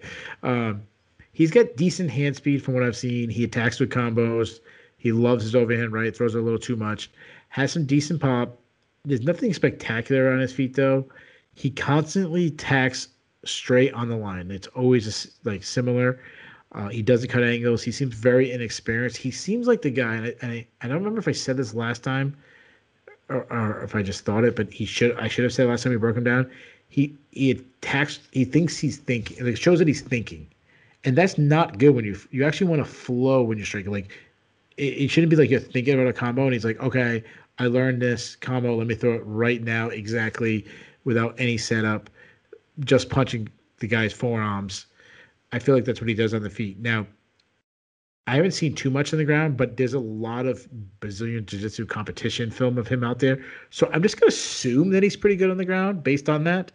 Uh, I'm not saying he's you know Ryan Hall on the ground. Uh, he does look to advance position. His wrestling is ugly though. I mean, he shoots from way too far away. This is from the MMA fights that I've seen. Shoots from far too away. No setups. So as far as the prediction goes, first of all, I'm like, why does the matchmakers hate Malkoun? I mean, like you said, he probably shouldn't be in the UFC, but besides probably shouldn't be in the UFC, you put him against Phil Hawes, and then you followed up with Alhassan. This is a terrible matchup on the feet. As long as Alhassan's chin isn't completely gone and Malkoun isn't some wizard on the mat that you know that I don't know about, I think this is this is going to be a really really rough night. I say Alhassan's too fast, hits too hard, and I think he puts out Malkoun in brutal fashion. You know, I don't like taking a huge, huge favorite as my lock of the night, so I'm going to be extremely confident. And I say Alhassan wins by first round. Uh, I'll say knockout is my lock, but he probably puts him out in the first round. Give me Alhassan by first round knockout. Third from the top on the main card of this ESPN offering is a heavyweight matchup between the ageless Andrei Arlovski and Chase Sherman.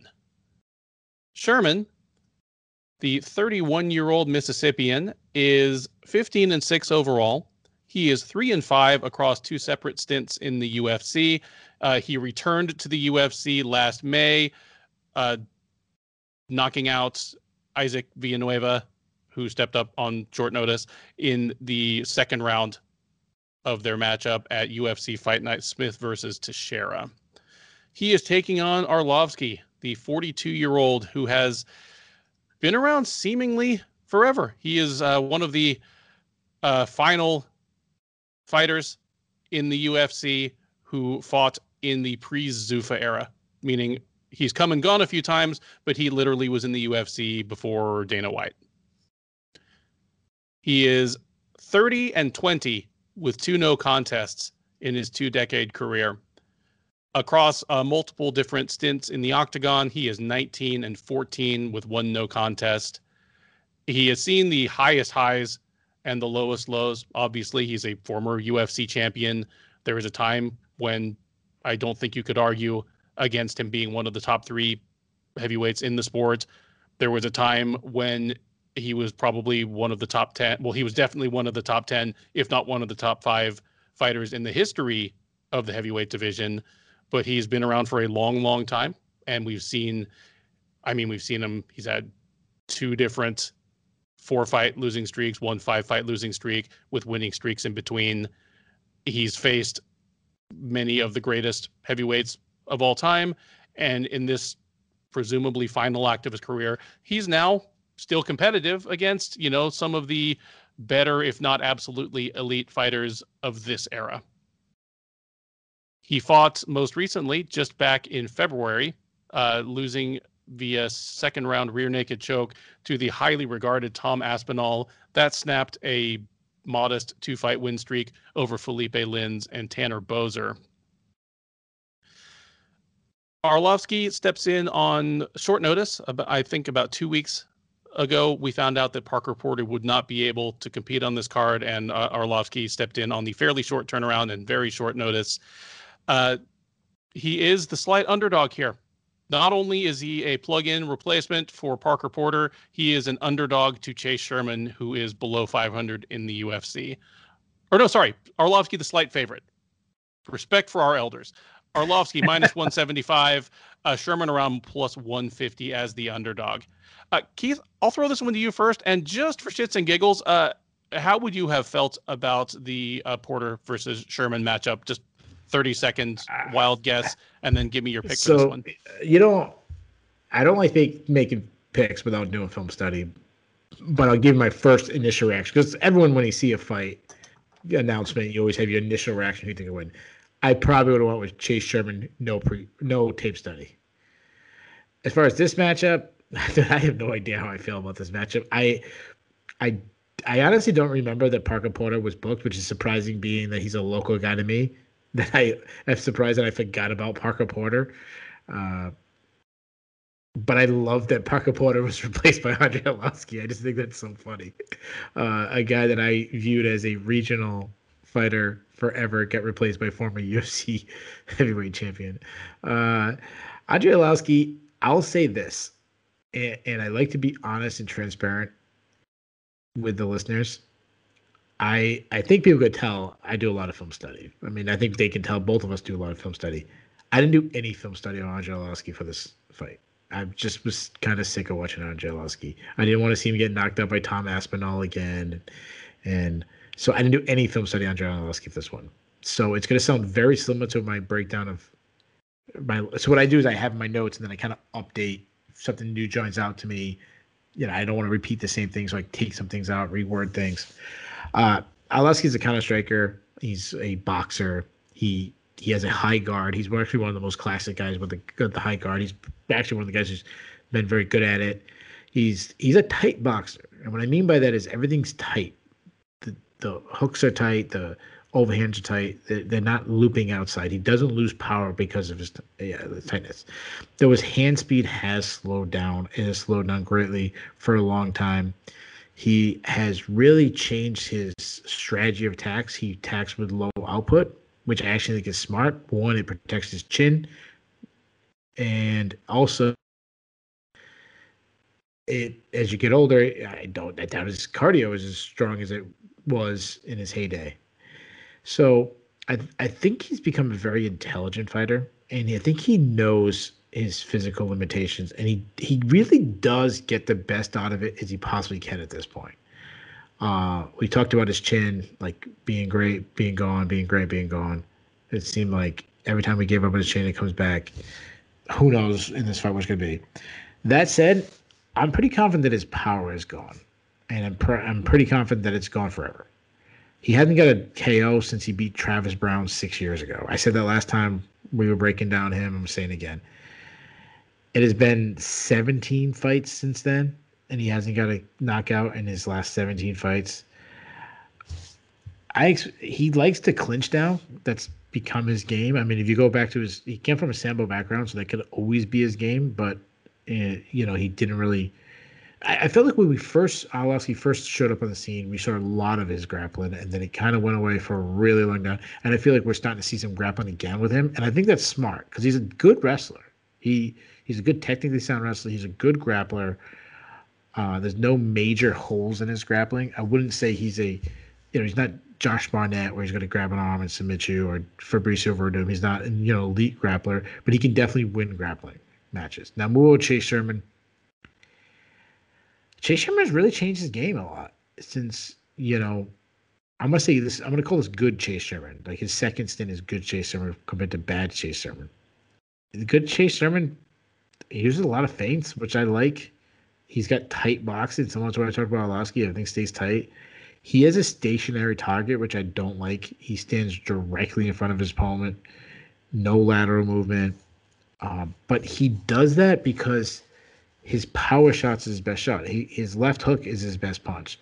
Uh, he likes that mid, I wouldn't say pocket, but that mid range, like just at the extent of leg kicks. He loves his step in knees. He got some really good step in knees against Villanueva in his last fight. He landed a huge elbow in close against Villanueva. Uh, calf kicks was one of his targets in that fight. And he's also become a builder. Like I went back to some of his like island fights and see, and Chase Sherman gets the output increases as each minute goes by, which is something I like to see. Now, as far as the prediction goes, I really want to take Chase Sherman. I really do. I mean, I think he. I mean, it, it's hard to realize how much he's grown because he's faced really low level competition. His debut was against, I mean, his return, I should say, was against Ike Villanueva, a blown up light heavyweight who probably isn't UFC level anyways. I mean, we probably need to redefine UFC level, but generally speaking, he's he's a classic journeyman. You know, you're you're a fight and Ike Villanueva, yeah, he's solid, you know, but there's a ceiling to him. So it's hard to really know where Chase Sherman has it, like how much has he improved. And I still remember the guy that was the absolute bottom of the heavyweight division. And I got to ask myself this question: Has Arlovski dropped that far down? I don't know. I mean, he beat Felipe Lins recently. Uh, he beat uh, who's the guy with the missing the, the tooth and the mullet and what's his name? The Boser. Tanner, Tanner Boser. Boser. Tanner Boser. Yeah, he he beat Tanner Boser recently. So has he fallen that far to lose to Chase Sherman? I don't think so. I think he's wise enough to still get a win. I think he might see a lot of clinching. I think he might sneak in some takedowns and I think it's going to be a slow affair. And LS is just going to be more crafty and be smarter and win a really bo- boring fight that we forget about. So give me Andre Arlovski in a decision in a snooze fest. Yeah, I, I love that you brought up that Arlovski hasn't uh, uh, knocked out anybody since Travis Browne, Uh, you know, 17 fights ago because one of the things that I was about to bring up is that in the last five years, his last 15 fights, the only people that have knocked him out have been Stipe Miocic, Francis Ngannou, and Jairzinho Rozenstruik. I mean, for a guy that 10 years ago we were saying, oh, Arlovski's done as a top level fighter, a stiff breeze would knock him out. As you pointed out, his his new kind of ultra conservative uh, game plan, you know, his new style his his greater willingness to uh, to use his wrestling and grappling, his much lower outputs. It's for the most part, it has worked. He's only really been knocked out by maybe the greatest heavyweight ever and two guys that knock everybody out. Uh, with Sherman, every time I think about Sherman and remember fights of his that I've watched or watch him fight, I always ask why I just always find myself asking, why isn't Chase Sherman better than he is? Uh, just based on just being a real live big bodied heavyweight. Like he is six foot four and he is a not fat 250 pounds. And for a guy that size, he moves pretty smoothly. You know, he's probably wouldn't beat like, you know, Ciryl Gane in a decathlon, but he's kind of got that uh, Marcin Tybura, Matt Mitrione, like, huh, you're actually kind of light on your feet for a 6'4", 250 pound guy, huh? He's got that. And yeah, d- despite that, he's never really broken through past the okay at the UFC level. I agree with you that the Ike Villanueva fight didn't teach us much. I love Ike. He's a Houston guy. I, I see him around, but I'll be honest, like, you know, if not for COVID needing, you know, leading the UFC to need bodies on short notice, Ike Villanueva wouldn't have made it to the UFC when he did. And if not for the fact that he literally just stayed in Vegas after that, he probably wouldn't have gotten more than one fight. Like he has three fights in the UFC because he went and stayed in Vegas and said, "I'll fight at heavyweight or light heavyweight on any notice. You just let me know." And good and for hey, him for doing that. Hey, good and he was rewarded it. with. Yeah, good for him. Yeah, and he was rewarded for that with actually getting his first win in the UFC. He's got something that nobody can ever take away from him. However, he's not a he's not a barometer of whether Chase Sherman is a top 15 heavyweight. He, he just isn't. Uh, I, you're right in that that Sherman is a builder and has become more of a builder recently. Despite the fact that he's he's big and athletic, he's not really a one-shot knockout guy. So that's not something Arlovski will need to worry about. But Sherman's shown a you know, a good gas tank, even back in his like first stint in the UFC and kind of uh I just I think this is going to be kind of a a, a moment where Arlovski slips another gear. Where we're going to look back at this fight and be like, you know what, Chase Sherman beat him, won every round without really doing anything spectacular. Arlovski fought the best he could. He didn't expose himself. He didn't give away rounds. Just Chase Sherman, uh, the 2021 version of Chase Sherman is a little better than the 2021 version of Andrei Arlovsky. Father Time still undefeated. Uh, Chase Sherman doesn't quite get to 500 in the UFC, but he gets right on the doorstep of it. He will go to four and five in the UFC, uh, handing Andrei Arlovsky a decision loss. Uh, give me Sherman. I mean, I'm not going to say, hey, it's my upset you know special since he's like plus 150 but of the upsets i've picked this might be the one that i feel most sure about. The co-main event of ufc vegas 24 is a lightweight scrap between the veteran jeremy stephens and Drakkar Klose. Stephens one of the two or three uh, most prolific fighters in ufc history at the moment is 34 years old 28 and 18 with one no contest overall. He is 15 and 17 with one no contest across a UFC career that has spanned the lightweight as well as the featherweight divisions. Most recently, he had been competing at featherweight and has been mired in a frankly miserable run, albeit against some of the best fighters in the division. Uh, he had a loss to Calvin Kattar last year at UFC 249, Prior to that, he had two fights against Yair Rodriguez. The first ended in a no contest via accidental eye poke in the opening seconds, but he lost a straightforward unanimous decision in the rematch.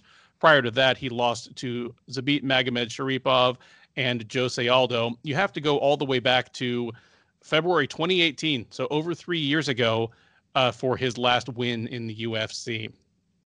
He is stepping back up to 155 pounds to take on Klose. The 33 year old from Michigan is 11 2 and 1 overall. He is 5 and 2 in the UFC. He fought just once last year, losing uh, a first round, or sorry, second round knockout to Beneil Dariush at UFC 248 last March. That ended a three fight win streak for Klose uh, over Christos Giagos, Bobby Green, and Lando Vannata despite the fact that it's Stephens stepping up in weight and despite the uh, difference in their recent records, Stephens is the slight favorite. He is out there at minus 140, where you can get Klose at plus 120 or plus 125 as the underdog. Uh, Keith, uh, who do you like in this fight? Uh, how do you think it goes? And, you know, let us know. So, as much as I ragged on this card, and and it's not a good card. I'm not gonna like stop backing out of that now. There is some intriguing matchups. I feel like there's some storylines. I think Jeremy Stephens trying to save his career, moving up to light, moving back up to lightweight is intriguing. I think he kind of did it a little too late, but um, and then Drakkar Klose, you know, he's got a good record in the UFC. He, he was doing well against Beneil Dariush. Like, I'm actually intrigued by this matchup. I'm not intrigued enough to be excited if this gets boosted to the main event if something happens to the main event. But uh, it's not. It's not. A, this is not a terrible matchup. Like, is it? Should it be co-main event? No, I feel like much better if there's just a regular main card fight. So we'll start with Jeremy Stephens. Jeremy Stephens, we've broken down a million times. Uh, people have seen him a million times. As you mentioned, this is his 34th fight in the UFC. You know what you get with him at, at this point. And moving up a weight class, I don't think really changes his style. He's a pressure counter striker. He uses feints very well to draw out attacks where he wants to create, he wants to hold his ground and create a brawl. I would say his power is overrated. I think it can increase moving up to lightweight. I just think generally speaking that increases for for a lot of guys. But I do think his power is overrated because he telegraphs his shots and he loses some of his power. That said, I think the narrative has been for a long time. Jeremy Stephens' power is, you know, was so amazing, and then the pendulum got swung to it's overrated. He's not that he's not that big of a hard hitter. It was like, well, we got to balance that. So I wanted, I'm trying to balance that because all you got to do is ask Josh Emmett how serious Jeremy Stephens' power is, I think he can tell you. He's got a great overhand right, and he's got that uppercut. Like those, those his two of his big, big shots. He attacks with some of the best calf kicks in all of MMA, or I should just say the whole leg, not just the calves. He upper body, uh, upper leg, I should say. He's a little flat-footed. He's a bit of a stationary target. He stands directly in front of his opponent, and at this time, you you know you face a guy like Yair Rodriguez who's so fast, so elusive, so well at judging distance. Like you can't be a, a stationary target. Like the days of you know the Rampage Jackson standing right in front of you that that has passed. Like you have to be more technically sound. He keeps his head on the center line, which is it was obviously a negative thing. He's very heavy on his lead leg, which leaves them open to you know obviously I always talk about this all the time. You have your lead leg, it's going to set up your left hook. It's if you're in the orthodox stance, having lead leg, you have more power. It's mostly for your left hook, uh, but also it leaves you open to the leg kicks, which is really surprising considering Jeremy Stephens is knows how important the calf kicks is. It's such a huge part of his game. Um, he's also been hurt to the body a lot recently. Uh, I think about the Jose Aldo fight. Jose Aldo hurt him with that body shot. Yair Rodriguez, I was there in Boston covering for Sherdog when Yair Rodriguez dropped him with a body shot. Uh, so that's the striking. Now, you, starting the grappling, and, and I always think clinch in for grappling. Jeremy Stephens is a good clinch striker because he's very physically strong. Now, regardless if we think his punching power is overrated, Jeremy Stephens is is is a just a strong human being. If he can get in the clinch, he can hurt you that way. And he's mean. He likes it in there. He can land elbows in there. Like he likes that game. No, he's not a great wrestler. I, I wouldn't say he's not even a wrestler at all. He doesn't wrestle. He doesn't look for takedowns. He struggles to, you know, avoid takedowns. We've seen the list of the amount of people that have taken Jeremy Stephens down. I, we this this broadcast would go really long if I kept naming them. He also struggles to get back up, but he's got incredible submission defense. Think about all the fights he's been in the UFC for 12 years since he was last submitted, which is incredible when you think about the names of fighters that he, Jeremy Stephens has faced. Like not only has he fought in the UFC, but he's fought studs. He's got very good ground and pound though. If Jeremy, if you if you're willing to try to take Jeremy Stephens down, you have to understand that there's a chance a scramble can ensue and you're underneath him. And if you're underneath Jeremy Stephens, that's a scary person to be underneath. Uh, I think about Yair Rodriguez was kind of clowning on him, and Yair Rodriguez almost was stopped with the Jeremy Stephens ground and pound in their in their fight. Uh, he also of everything about Jeremy Stephens, and, and I said this, I believe last time we broke down one of his fights, is he does not get enough credit for his cardio because when you think of guys who throw hard, they tend to slow down, and that is not the case with Jeremy Steve. You know, we haven't seen him go 25 minutes in a. I, I don't remember the last time he went 20. He was in a 25 minute matchup where he actually went that far, but we've seen him go 15 minutes, and he goes 15 minutes hard, throwing power shots. So he's dangerous throughout the whole 15 minutes, and he's got the heart. No matter how bad you beat him up, thinking I keep going back to the Yair Rodriguez fight. No matter how bad you beat him up, he's going to keep going forward. Now move over to Drakkar Klose. Now he's a counter striker too, which we could have a lot of staring where both guys are kind of waiting to see if the other one will, you know, take the lead. He's also he's also a bit flat-footed himself. He has, but he throws straight shots. His punches are straight down the middle. He steps in his shots, and he's he's really starting to come into his power. We take his last fight against Beneil Dariush. Now, of course, he was on the end of a incredible knockout, but he had moments of it. He rocked Beneil Dariush. We know how well Beneil Dariush is doing right now. Uh, he tends to throw a little from his hips, which leaves him open to counters.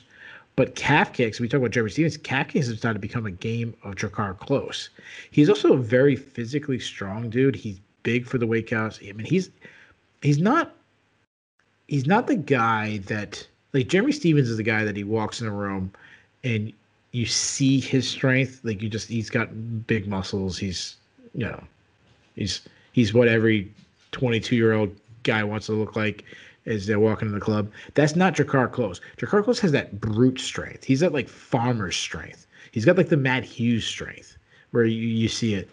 And he fights that way too. Like he he will fight ugly clinch battle. He'll land good elbows in close. Uh, I think about his fight against Marc Diakiese. That was a fight where he just got in close and just wore him out. Uh, and he's more of a clinch wrestler and a body lock guy than he drives through your hips. Like he'll he'll grab you, grind on you, and then t- take you down with like a back trip. Uh, when he was taken down, he gave up his back against Beneil Dariush. You remember Dariush had his back in the in the first round, but he was hard to submit. And Dariush is an elite grappler, and he found a way to fight him off his back and fight off the submission. Now, the other thing about Drakkar Klose that I'm worried about is his chin. I mean, he was knocked out by Dariush. Like, is he going to be gun shy? Has he recovered? You know, we've seen guys. All it takes, you only have so many shots in your button. Some guys like Andrei Arlovski have two thousand punches to that button. Some guys have twenty. You know, you don't know where Drakkar Klose falls in that.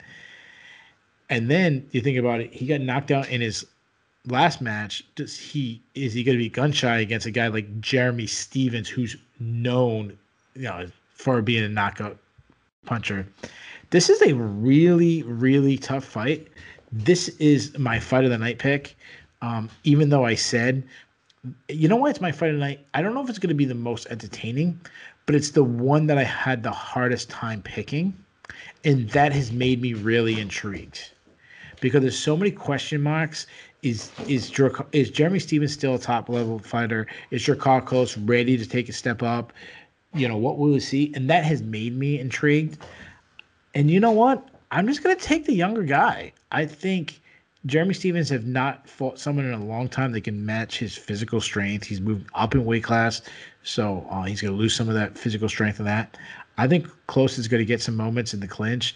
I think he might land some shots. I think he might target the body that we've seen Jeremy Stephens. So give me Drakkar Klose, and I think it's going to be a war. And He's not going to take Jeremy Stephens out, but I th- yeah, I'll see it goes to decision. Give me Drakkar Klose by I'm to say split decision. Now, now I want to I want to say something real quick before you jump in. And, and shout out to our, our buddy Jay Pettry, who's absolutely fantastic. He filled in for me last week. He said something on the on the breakdown show, and I want to explain why I pick split decisions. He says he doesn't pick split decisions because he doesn't want to guess at what people are thinking, which 100% understand what he's coming at. The reason why I pick split decisions is basically that's my and we're coming from two different perspectives. It's my way of saying this is going to be extremely close that people could debate it. That's why I, when I say usually say split decision. So. No, I I completely agree. That's actually one spot where I I don't agree necessarily with with Jay, even though he's my boy, because you can look at a fight in advance and be like, you know what, that fight is just going to have some individual rounds that are going to be really hard to score. Yeah. You know, we're probably even just the three official Sherdog scores won't agree on some of the rounds, and you know, let alone the judges that who knows what the hell is going on in their head. So, uh, yeah, I mean, for me, it may not be literally that I'm saying it's going to be a split decision, but it's just shorthand for it's going to be, be really one close. of those fights. Yeah, it's going to be really close, and even just individual rounds, you know, will be really close. It's funny. I agree with you on all of your individual assessments of kind of these fighters' strengths and weaknesses, their fight styles, that you know their their history and what we can learn from it. And yet I'm going to come to conclusions that are completely different than yours because I'm actually not confident this will be a fight of the night candidate. I I can see this as a fight where both guys might end up a little tentative on the feet. Uh Klose early in his career he was really good at using the clinch to smother people who wanted to strike with him from distance. You know, your uh, Marc Diakiese, Lando Vannata, you know, types. He doesn't do it quite as much anymore, but he's got something, and maybe it's just he hits harder than it looks like, but he's got something that makes people just not want to open up on him fully. Like I like it. You can't really tell from Bobby Green because Bobby Green will just go two minutes without throwing a punch just because he's Bobby Green. But I noticed it in the Giagos and even the the Dariush fight. And if yeah, if if Stephens is concerned about his chin, uh, like Klose could really slow him down. And then obviously Stephens is the same way. I think his, I mean, we started we started, I think, to overestimate or overrate, or at least the UFC booth started to overstate his one punch knockout power because he had just a couple of really impressive early ones, like uh, Rafael dos Anjos is someone that he he iced. Uh, there, there were a couple of them. He looked like, but then you know it, it was ten years later, and the UFC was still saying, you know, he just needs to touch your chin once, which isn't true, but it is true that he has a kind of power that everything he throws hurts you know, like his his clinch knees, elbows, like little short punches, they clearly hurt. Even if his punches aren't like one shot, one hitter quitter type punches, they hurt. He has power. He's a he's a super strong guy, and even at 34 with all the miles on him, he's still quick. Uh, he still has uh, you know, he still has fast hands. I just I do wonder what he'll look like at at lightweight after all these uh, years. But then again, I shouldn't wonder because he was closer to lightweight than to featherweight in the Kattar fight. So, you know, he, he blew weight in that fight by by five pounds, I think. I'm going to say that I that Stephens isn't as shot as I think he is based on five fights in a row against some of the very best fighters at featherweight, and that moving up in weight will be a good move for him here. I think it might shore up some of the problems he's had. Well, it'll instantly shore up the problem he had of missing weight, but uh, his gas tank, which has always been pretty good, will stay good. His chin will be better, and again, the kind of power he has, I, I think. Well, he's proven that it's effective against lightweights. He knocked Rafael dos Anjos the hell out, but it will remain effective against uh, against lightweights. The odds are close on this one, no pun intended, and I think they're about right. I do slightly favor Stephens in this one. Uh, give me Stephens by decision. And unlike you, I am in no way confident this is going to be a great fight. We might see a lot of clinching that actually needs to be split up by the ref because there's just not enough offense going on. And there might be a few staring matches on the feet, but we'll see. that brings us to the main event of the evening a very high stakes middleweight matchup between Robert Whittaker and Kelvin Gastelum. Two men with, if I may say, quite a lot in common. Both are winners of the Ultimate Fighter, who came more or less out of nowhere to beat more heralded fighters. Both of them are former welterweights who have found their greatest success at middleweight the difference being that Whittaker chose to move up and Gastelum was forced to do so. Both of them have been around and been contender level fighters for long enough that it's kind of surprising that they're 29 and 30 years old, respectively.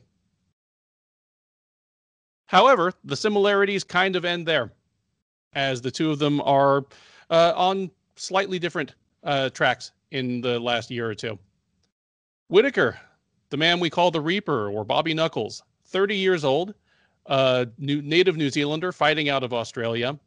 He is 22 and 5 in his mixed martial arts career. He is 13 and 3 since winning the Ultimate Fighter, the Smashes. That was the UK versus Australia season. He is, of course, the former UFC middleweight champion. He lost that title to Israel Adesanya in devastating fashion at UFC 243 in October of 2019. He has bounced back since then with unanimous decision wins over Darren Till in July of last year and Jared Cannonier in October of last year. He takes on Gastelum. The Ultimate Fighter Season 17 winner is 29 years old, from Arizona, but fighting out of King's MMA in LA. He is 16 and 6 with one no contest in his mixed martial arts career. He is 11 and 6 with one no contest in the UFC. He fought most recently at UFC 258 just two months ago, taking a unanimous decision over uh, the up and coming Ian Heinisch. That snapped a three fight losing streak for Gastelum that, even though it came against very, very high level opposition, nonetheless left some of us wondering if he was all washed up before age 30. He lost to Jack Hermansson by a very quick uh, heel hook submission last July. He lost a split decision to Darren Till at UFC 244 in November of 2019. And he lost a, a unanimous decision to Israel Adesanya in their title fight at UFC 236 back in April of 2019 in one of the best fights of that year. Odds in this one uh, favor Whittaker pretty substantially. He is a minus 250 favorite. Gastelum around plus 210 as the underdog. Keith, uh, the winner of this fight, even though both of these guys have lost to Israel Adesanya, has a decent chance of being the next guy to fight Israel Adesanya uh, especially given that uh, Marvin Vettori didn't exactly do much to, you know, put his stamp on that next title shot himself. You know, tell me who you think is going to win this fight and how it, how you think it'll play out. But also tell me which of these guys you think would have a better chance against Adesanya in a rematch. Oh, and if there's any. Well, okay, so this, all right, so I'll start with who I think would do best against Adesanya, and that goes with kind of one of the underrated storylines, so the under the radar storylines, and that's I would say Gastelum because we saw how good Gastelum did against Adesanya. Now Adesanya is a guy who's that's adding so much things to his game. He's kind of learning on the fly. So, but know, we had one of the greatest fights of all time when he fought. So I feel like that's an under the radar story that Gastelum with the middleweight pitcher being wide open, that anybody has a great performance. If Gastelum comes Whittaker, like he could get that title shot, and you could sell that based on showing the highlights of that first fight, putting it out on free, you know, the free YouTube and things like that. Like you could sell that the rematch. So I feel like that's an underrated, and also his his turnaround. If he beats Robert Whittaker, taking the fight on short notice, you know, after beating Ian Heinisch, when people started thinking, you know, his fight against Jack Hermansson and all that, thinking he was done. Like to me, that's a really good story. So that's who I think would have the best chance because I saw Robert Whittaker, and his style is I just don't feel like it's suitable for Adesanya. When when I made my prediction for Whittaker for Adesanya, I picked Adesanya. And I was very confident. I just one of those ones I just felt like he's just not a good stylistic matchup. The other thing that's under the radar is we've been waiting two years for this fight. Like people forgot that these two guys were supposed to fight each other at UFC 234. These guys weighed in and everything, and then Whittaker pulled out the day of the fight. Hour, I think it's two or three hours before. Uh, you know, at least when it, that's when it was announced due to health issues. So I feel like that should have been announced. Like that should have been pushed a little bit. Uh, you know that we've been waiting, finally getting the matchup. And I think it was a fantastic matchup then. I was obviously more excited for that matchup then. You know, the heavyweight, I don't know, I shouldn't say heavyweight, the middleweight championship of the world was on the line. Uh, but doing film study, I'm, I, I've kind of built my excitement for this. Either Bobby Knuckles is still the second best welterweight. Uh, man, why keep I, I'm giving him every weight class but the weight class they're in. It's probably because they both were former welterweights, and then Gastelum gets up as heavy as heavyweight, like like the day before weigh-ins. Um, but you know, Whittaker's still the second best, or Gastelum's still elite, got himself back in the title picture. Either way, it's it's an intriguing story. Now I'll talk about their styles. Robert Whittaker, I'm waiting for the wheels to fall off on this guy. I've been waiting it for a while because the amount of damage he has taken over the years just simply can't be taken and and be successful. I think it's been like seven, six or seven fights. He just took ungodly amount of damage. I think about he almost got knocked out by Derek Brunson. Then he got the wars against Yoel Romero, and then he did get starched by Adesanya. He got hurt by Darren Till. He got hurt by Jared Cannonier. There's probably one or two fights in there that I'm forgetting about. Uh, and also, let's not forget about all the amount of injuries this guy has. I mean, there was times we thought he'd never fight again. It was just like one after the other, after the other. It's like he was like Dominick Cruz all over again. Now let's talk about. So that's all the stuff like, you know, not his skills. So let's talk about his actual skills. So the first thing you got to talk about Rob Whittaker is his jab. Everything comes off his jab, and I love that he throws a double jab. He he doubles it up. He's one of the few guys that can set up offense and defense with a jab. Like he obviously, you know what I mean when we talk about setting up offense with a jab. You know, you jab and then you follow up with a power shot. But he also can hold back his opponent's attacks by holding his ground and just throwing the jab out. He did it extremely successful against Yoel Romero. He he kind of does the same thing with his overhand right though. He, you know, obviously step in and hurt you and and he really wings it at his opponent. He almost he almost knocks himself over with it, the way he throws it. But he'll also will time you coming in. He's very good at timing attacks. Uh, I'm going to keep talking about Yoel Romero because you know that's the guy he shared 50 minutes of a cage with, but he was very good at picking up the timing of Yoel Romero's attack. And one of the things he was landing was landing an overhand right that kind of was like a wall for him. That was like a warning. Like you come in, this thing might land, and it really turned Romero gun shy at times, which is not that hard to do. But what I like about why, why I, I really jumped out at me is he did it to to Jared Cannonier too. Jared Cannonier is not a guy that's scared to come in and really force it. And even when he was losing, he tried to make it uh, that way. Now, some things I always talk about head movement and being a, a you know you need to he- have head movement, but you can't do it like Rob Whittaker. Rob Whittaker relies solely on head movement, and that has caused him to get tagged so much. But the reason why he relies on head movement is he when he slips, he pushes puts himself in the position for his his left hook. While I kept saying his he kept saying his jab is what everything comes off of. You know that's he needs the jab to set up that left hook the left, you know, work and, and score your points. The left hook is what puts you out. That's what wins you the fight. You know, like that can hurt him. Uh, he loves to dart to the to the left hook side, throw the left hook, or what he also likes to do is dart that way, making it look like it's a left hook, and then come all the way around with the with a high kick. We talked about it. Uh, I actually remember we were breaking down film of Kai Kara-France, and that was something I say that Kai Kara-France does something. Dip to the one side and throw the, oh, the, the high kick on the other side, similar to what Juan Espino does, but he throws the overhand, not not a high kick. Uh, he he also has a mean streak in his fighting that he doesn't. I don't think he gets credit for because of his personality outside the cage. You know, he's he's the nicest guy.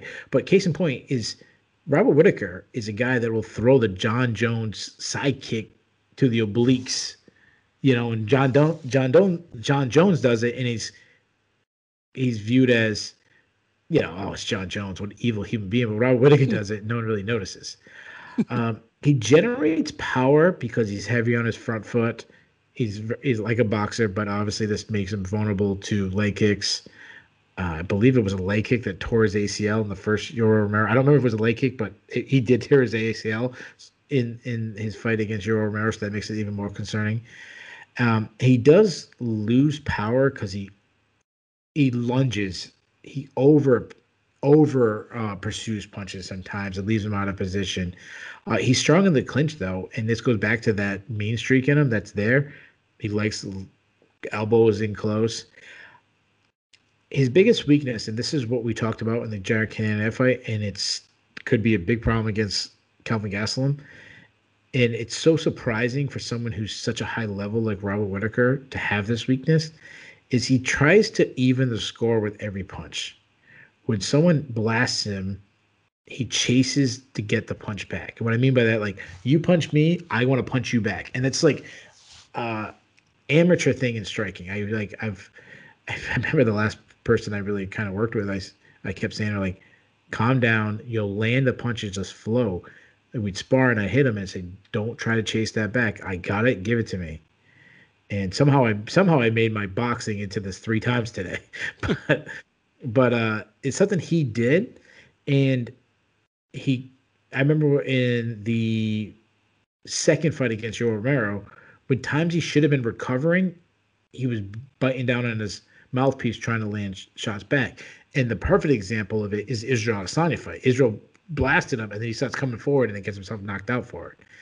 Uh, he is a good wrestler, and it's good to see him finally start using his wrestling. He used it against Till uh, fairly recently, uh, though I still don't think he uses it enough. But it's good to see that he knows he can go to it, and he, has got legendary takedown defense. Uh, I mean, all you got to do is look at the Yoel Romero fight, even more impressive considering the first fight he had no ACL. Uh, if he's on top, he's got good top control, good ground and pound. Uh, though we haven't really seen him in those positions that often. Now moving to Kelvin Gastelum. Uh, motivation is always questionable to me with Kelvin Gastelum. You know, you never know where he is. Sometimes he misses weight, but for him to take a fight on short notice that actually makes me more confident in him. Means that his diet was probably a little better than it should be. He was eager to get back in there. He was eager to get an opportunity against Robert Whittaker. Uh, that to me makes it seem like his his mind is in the right position too. So I feel better about Kevin Gastelum based on that. Uh, but he's always so inconsistent. Like it's there's moments he looks like the even though he lost to Adesanya, like how great of a performance that was. But then I think about the time where he almost knocked out Chris Weidman just to get out wrestled the rest of the fight, and I think he might have, I think he even got stopped at that fight. Uh, I, I don't remember. He might have got stopped. I, I, I apologize if I said if that's not true, but he's a southpaw. He's got great hand speed. He hits very, very hard. I mean, look at the knockout of Michael Bisping. Uh, he's got that great overhand left he kind of fights in bursts. He um and he also makes the mistake that Rob Whittaker does that he he kind of reach overreaches for his shots. Uh, he can be gun shy sometimes too. Like all you gotta do is look at the Darren Till fight where suddenly he wasn't throwing, and he Darren Till chewed up his legs and Kelvin Gastelum didn't respond. Uh, but his his chin is very solid. Like it's hard to to hurt Gastelum on the feet. I mean, you think about who's been able to go 25 minutes with Israel Adesanya. Now, obviously, he was hurt by Israel Adesanya, but to be able to have a mostly stand-up battle and hold your own against Israel Adesanya, there's only one guy to this date that can say that on the feet they did pretty well to hold their own, and that's Kelvin Gastelum. Uh, I was thinking about the Jacare. Jacare's another fight. Like him and Jacare were blasting. And Jacare has power. That's one thing about him. Like everyone thinks about the grappler Jacare. Jacare's a power puncher. Uh, so as far as my prediction, I'm really excited about this fight. This is one of the you know, other than a pay per view, this is one of the best I think main events we've had for a fight night that got me really excited. Um, Gastelum's going to hurt Whittaker. I expect that to happen. The question is, can Whittaker recover and still win? We've seen him do it since moving to middleweight against everyone but Adesanya. Brunson, Romero, Till. We already mentioned the list. Cannonier, going on and on. I don't know if he's going to recover. I'm going to say he does. I'm going to say he does. I think around around round three is when he starts landing his jab. I think he slows the fight down, fights at much slower pace than he's going to want to fight at turn it into more of a point kickboxing match, and he starts picking uh, picking him apart with a jab. Now, I was picking Whittaker to win two years ago, and I'm not changing, so I'm going to pick him again. I picked six upsets tonight. That's half the card. I almost picked number seven. I'm not picking that. I'm going to take Whittaker by decision in a really good fight. And you actually convinced me that my last pick of fight the night should not be my fight night. So I'm going to switch my pick to fight night being the main event, being the fight of the night. And I want to say the line I think is way off. I think that they got. I think I know he's over two to one favorite. I know you gave, just gave the line. I remember what you said, but Whittaker is like, I think it was like negative. What did you say? Negative minus two fifty. Minus two fifty. Negative two fifty. Like that's he shouldn't be more than negative 150. Like I think he should be like negative 130. I think that line should be much much closer. So though I'm picking Whittaker to win, I want to point out that I'm very close to picking Gastelum, so I think If Gastelum starches him in the first round, it would not surprise me at all. Ben, give me a pick. All right. Uh, I'm with you that the line should be much closer on this one. And like you, I agonized before uh, coming up with my pick. And I'm much higher on Gastelum. Well, again, I couldn't have been much lower on Gastelum than I was, you know, three months ago. I picked Heinisch to beat him, like just outright. And it's because of the Heinisch fight. And it's not even that Heinisch is a world beater. And it's not that Gastelum unveiled, you know, some like he didn't break out like a question mark kick that he never had before. It's that he showed up. He was visibly in better shape than he had been. Uh, he had no lapses in concentration like he did in the Hermansson fight, where he literally just brain farted a fight away. He showed up and beat a guy he, he was supposed to beat. And even even though I thought he lost the third round, he won the last minute of the third round. He was there, not gassed, still in the fight, not coasting. Like he was he was best Kevin Gastelum. And so I'm expecting that in this fight, which is a much high, well, I can't say much higher stakes because he might have been fighting for his job against Heinisch, but is as high a stakes a fight as you can get. It is very possibly a title eliminator.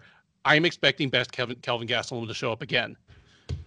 My problem is that best Kelvin Gastelum's skill set does not match up with Robert Whittaker's, assuming Robert Whittaker is even regular Robert Whittaker, not okay, my knees, you know, ha- have finally given out or whatever was wrong in my gut, like that inguinal hernia and like bowel collapse that he had 12 hours away from a fight have not recurred. Even regular Robert Whittaker just doesn't match up well with Gastelum. Gastelum, you're, you're right, he has fast hands. Gastelum has fast everything. Gastelum, like because he's like a five foot nine middleweight who, frankly, like he looks a little on the soft side. We we're not forced right into those cliches. Like if you put him in a video game and you know painted him with a texture of Abdul Razak Alhassan, we'd be scrambling for things to call him other than athletic and explosive because speed and shocking power are what make his game go. Uh, from the time he upset Uriah Hall at the TUF finale even at his best moments until now. Um, yeah, he's a very good boxer, and you explained that far better than I could. He's a very, uh, very good offensive wrestler. Again, you know, he's a, a JUCO standout wrestler, and he's one of the ones whose wrestling has translated to MMA very well. But those are both things that don't match up well with with Robert Whittaker. Like he's not going to take Whittaker down. No. To, to this day, I think part of what made Derek Brunson charge at Whittaker like a maniac is that he was he thought he wouldn't be able to take him down, so he was like, you know what, I'm just going to go out on my shield, see if I can just hit him. I'm the bigger, stronger guy, and I'd rather do that than just get pecked at for you know th- uh, for three rounds. I uh, Whittaker's whole thing of you know needing to get every punch back. I, I love that you encapsulated that because it that never really struck me until the Adesanya fight because Adesanya was the first guy that made him pay for it you know, Adesanya. Well, it was it was on that Conor McGregor thing of being two two moves ahead of your opponent and not just outstriking him, but predicting his reactions to you outstriking him, and all of a sudden he hits you with the punch you didn't see coming, and it's the first Poirier fight or it's the Alvarez fight. That was the level of thing he did to Whittaker. If Gastelum can tag Whittaker a couple times early, there's every possibility we see that, but I'm not picking it to happen. Uh, Whittaker, aside from that weird mental thing is you know he's a, a, smart fighter he generally fights to his best advantage he should know that his jab and his kicks and his outstanding takedown defense are pretty straightforward routes to a five round decision victory over Gastelum. I'm picking him to take those. But again, you know, Gastelum has the things that that he can do. Like if if Whittaker's top gear has slipped at all, Gastelum will be able to take him down. We have a whole new fight. Uh, again, if Gastelum tags him early and Whittaker responds like he did in the Adesanya fight, it's anyone's guess what happens next. That would make it even more likely to be fight of the night because hey, who doesn't want to see like a wild, uh, a, a wild striking match between two guys who should know better? But I'm not picking that to happen, even if it is the fight of the night, and I am taking Whittaker by decision. Any final thoughts on the card or the fight? Dude, as much junk we talk about the card, the breakdown of this main event has got me really excited to to watch the card now. Like I'm I'm I'm really intrigued, and I'm thinking about this is this was a fight that I was intrigued two years ago, and obviously I'm not still as intrigued as was then, but I'm very. It, it's a good match, and I love that it's not a co-main event where it, you know we lost two rounds. I love that it's full five round fight. This is a good one. It is a good one. It takes place this Saturday, April 20 sorry, April 17th. It is on ESPN. It is UFC Vegas 24. Uh, enjoy the fights.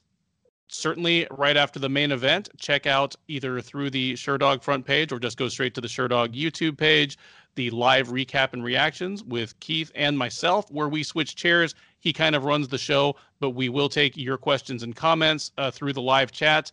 Uh, between now and then, have a great week and thank you for listening.